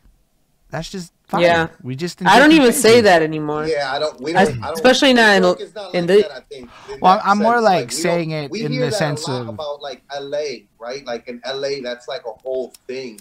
That's a part of the culture. Is like Yeah. you know, like let's do lunch, and then you never see the person again Oh my gosh. Um, and Yeah. just known, like people are just like that's just how things are. Like in New York, Yeah. it's super not like that. Like you do catch up. You know, sometimes I have been fake in situations where I'll be like, "Yo," but when it not not really fake, but like I do want to make plans, but I'll say it like this week. I'll be like, "Yeah, let's fucking do lunch this week," and then they'll hit me up this week, and I'll be like, "Ah, this week is kind of busy. Yeah, yeah.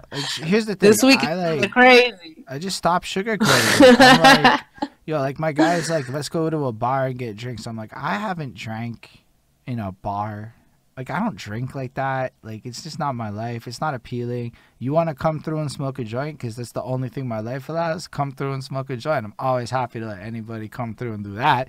But I'm in front of my computer streaming like seven days a week. What the fuck am I going to a bar for? My life isn't gonna. allow- Oh, bro, it's too. Then it's they disappear, and I'm like, all right, that's what it is. And I don't like take malice in that. I don't really know that I would go to your crib if the like I could. It's like I just you know what I realized? I have a lot more acquaintances than like people that are like actually friends and a realization I've had lately. Like and a lot of it's Flacco. I would say Flacco's a friend. Like the kind of friend that you pray you find in life. And like seeing that made me reevaluate everything. It made me reevaluate a whole bunch of shit. And I'm like, I had to actually like do a little breakup with somebody where I'm like, I don't really think you're a friend of mine. I think you're like you have this image of me and you're friends with that shit. That's like you're a fan. You're not really a friend. And it was weird because like I wanted to be friends with him, but like he wasn't he didn't like me. He liked the shit I put on the internet. And that's not the that's not me like that's not off camera me, you know? Like that's not like Right. we're friends. That's not like when my hair's down and I'm like crying and shit. Cause yo, I'm a sensitive Yeah. fucking soul, my guy. Oh my That's- oh my gosh, my I girlfriend got said, "Don't say that."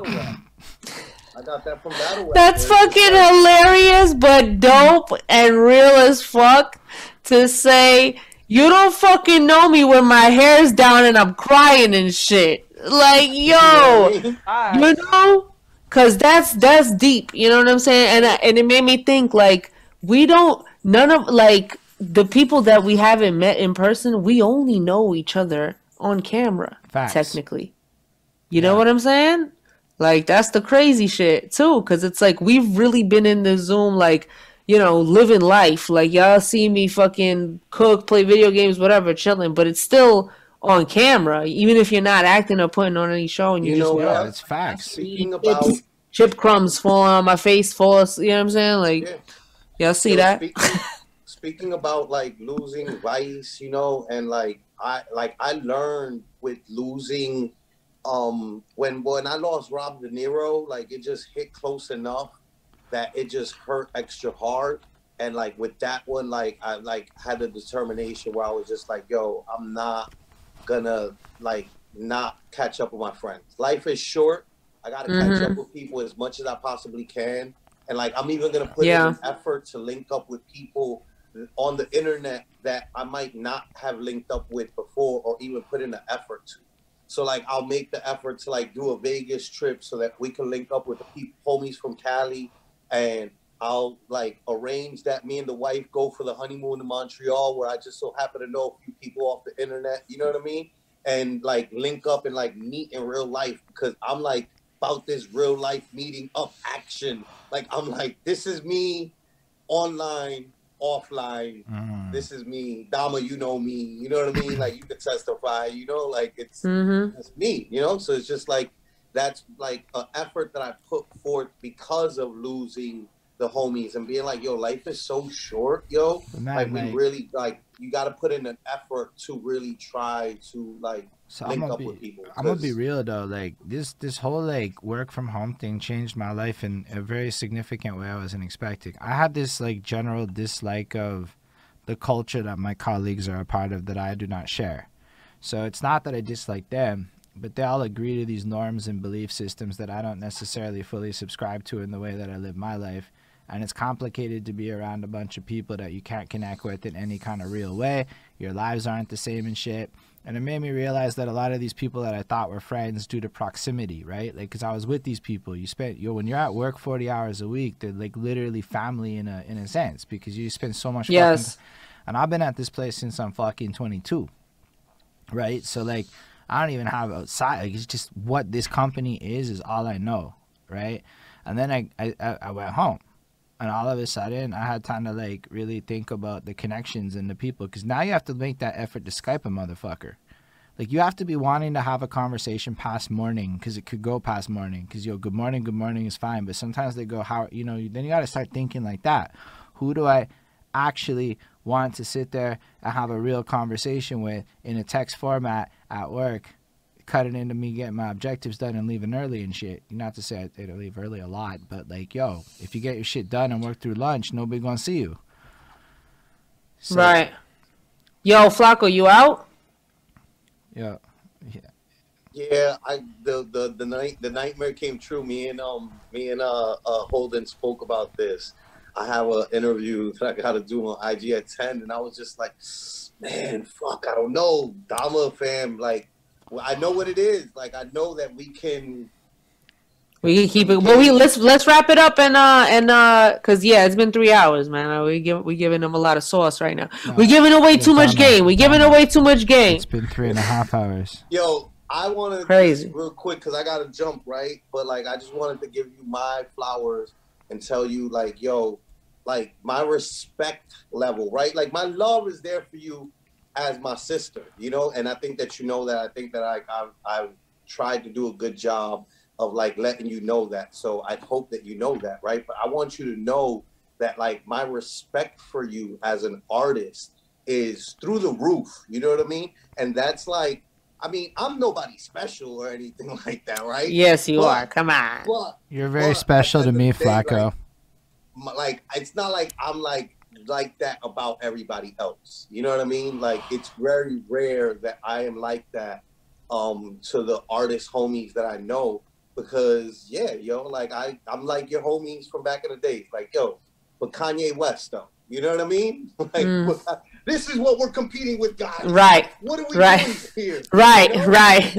Yeah. Right. So, Facts. So, like, I Facts. Giving fake, I hate giving fake kudos, you know, and so I just don't. I don't give kudos, and I just leave it be. But like, I want to give you your kudos on a respect level because I respect your art so much. Yo, your art's dope. And Thank you so Um, much, bro. thank you for allowing me in your life. Thank you for um, uh, uh, allowing me to be your bro. And like, I'll talk to you tomorrow. I love you, Love you. bro. Thank you, man. Yo, It's been a Love it's been y'all. a blessing, man.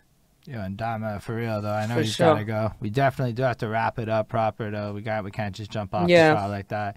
For Uh, sure, for sure, for sure. No, but on that note, you are that incredible. Like, I, this is one of my favorites. I know I'm supposed to say that to everyone, but like, I do keep track of the ones I really, really like. Like, Sammy C's was very memorable when I did an interview with her. She was one of the people I spoke to.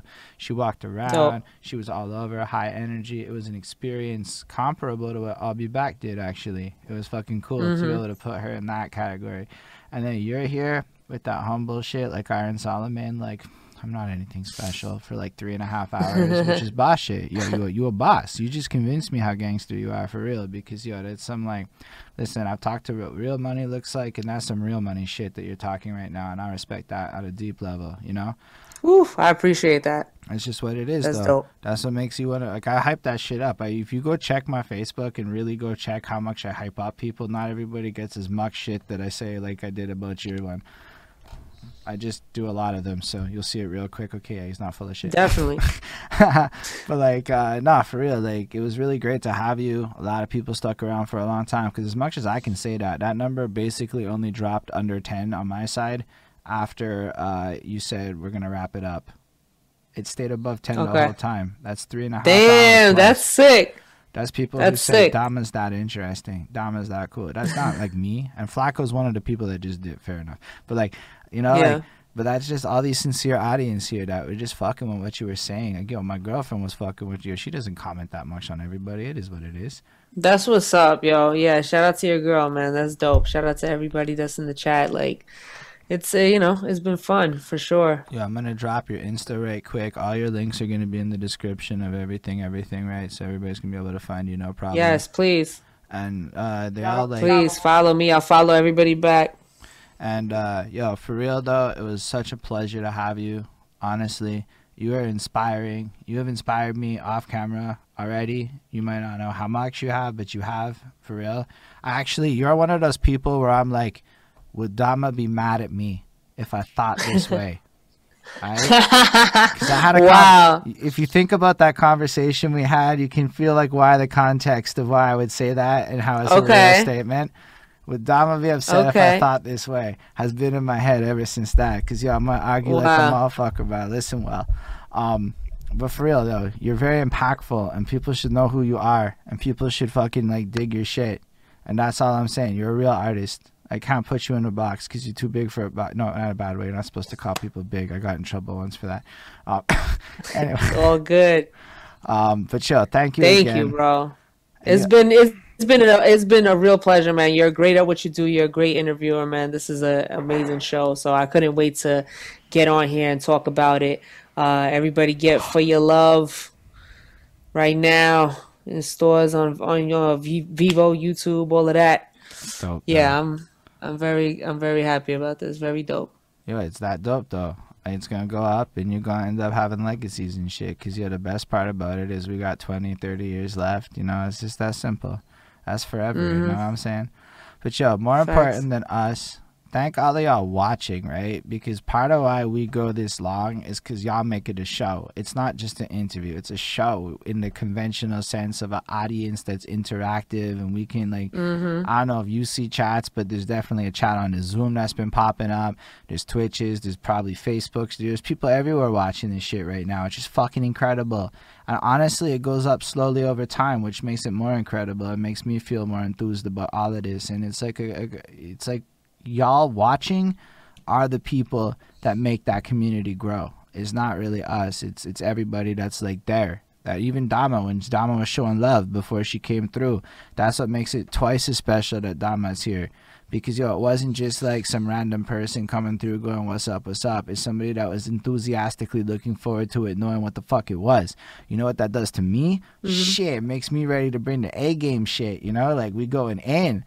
So like, yo, it's just a beautiful thing. And all of you watching, makes it extra beautiful. And yo, for the people watching in the futures and stuff, make sure to follow everybody at EOW TV on all the platforms for the end of the week stuff. You can follow me on all that behind that suit shit. That would be real lovely of y'all. Um, honestly, it's it's great to have you here.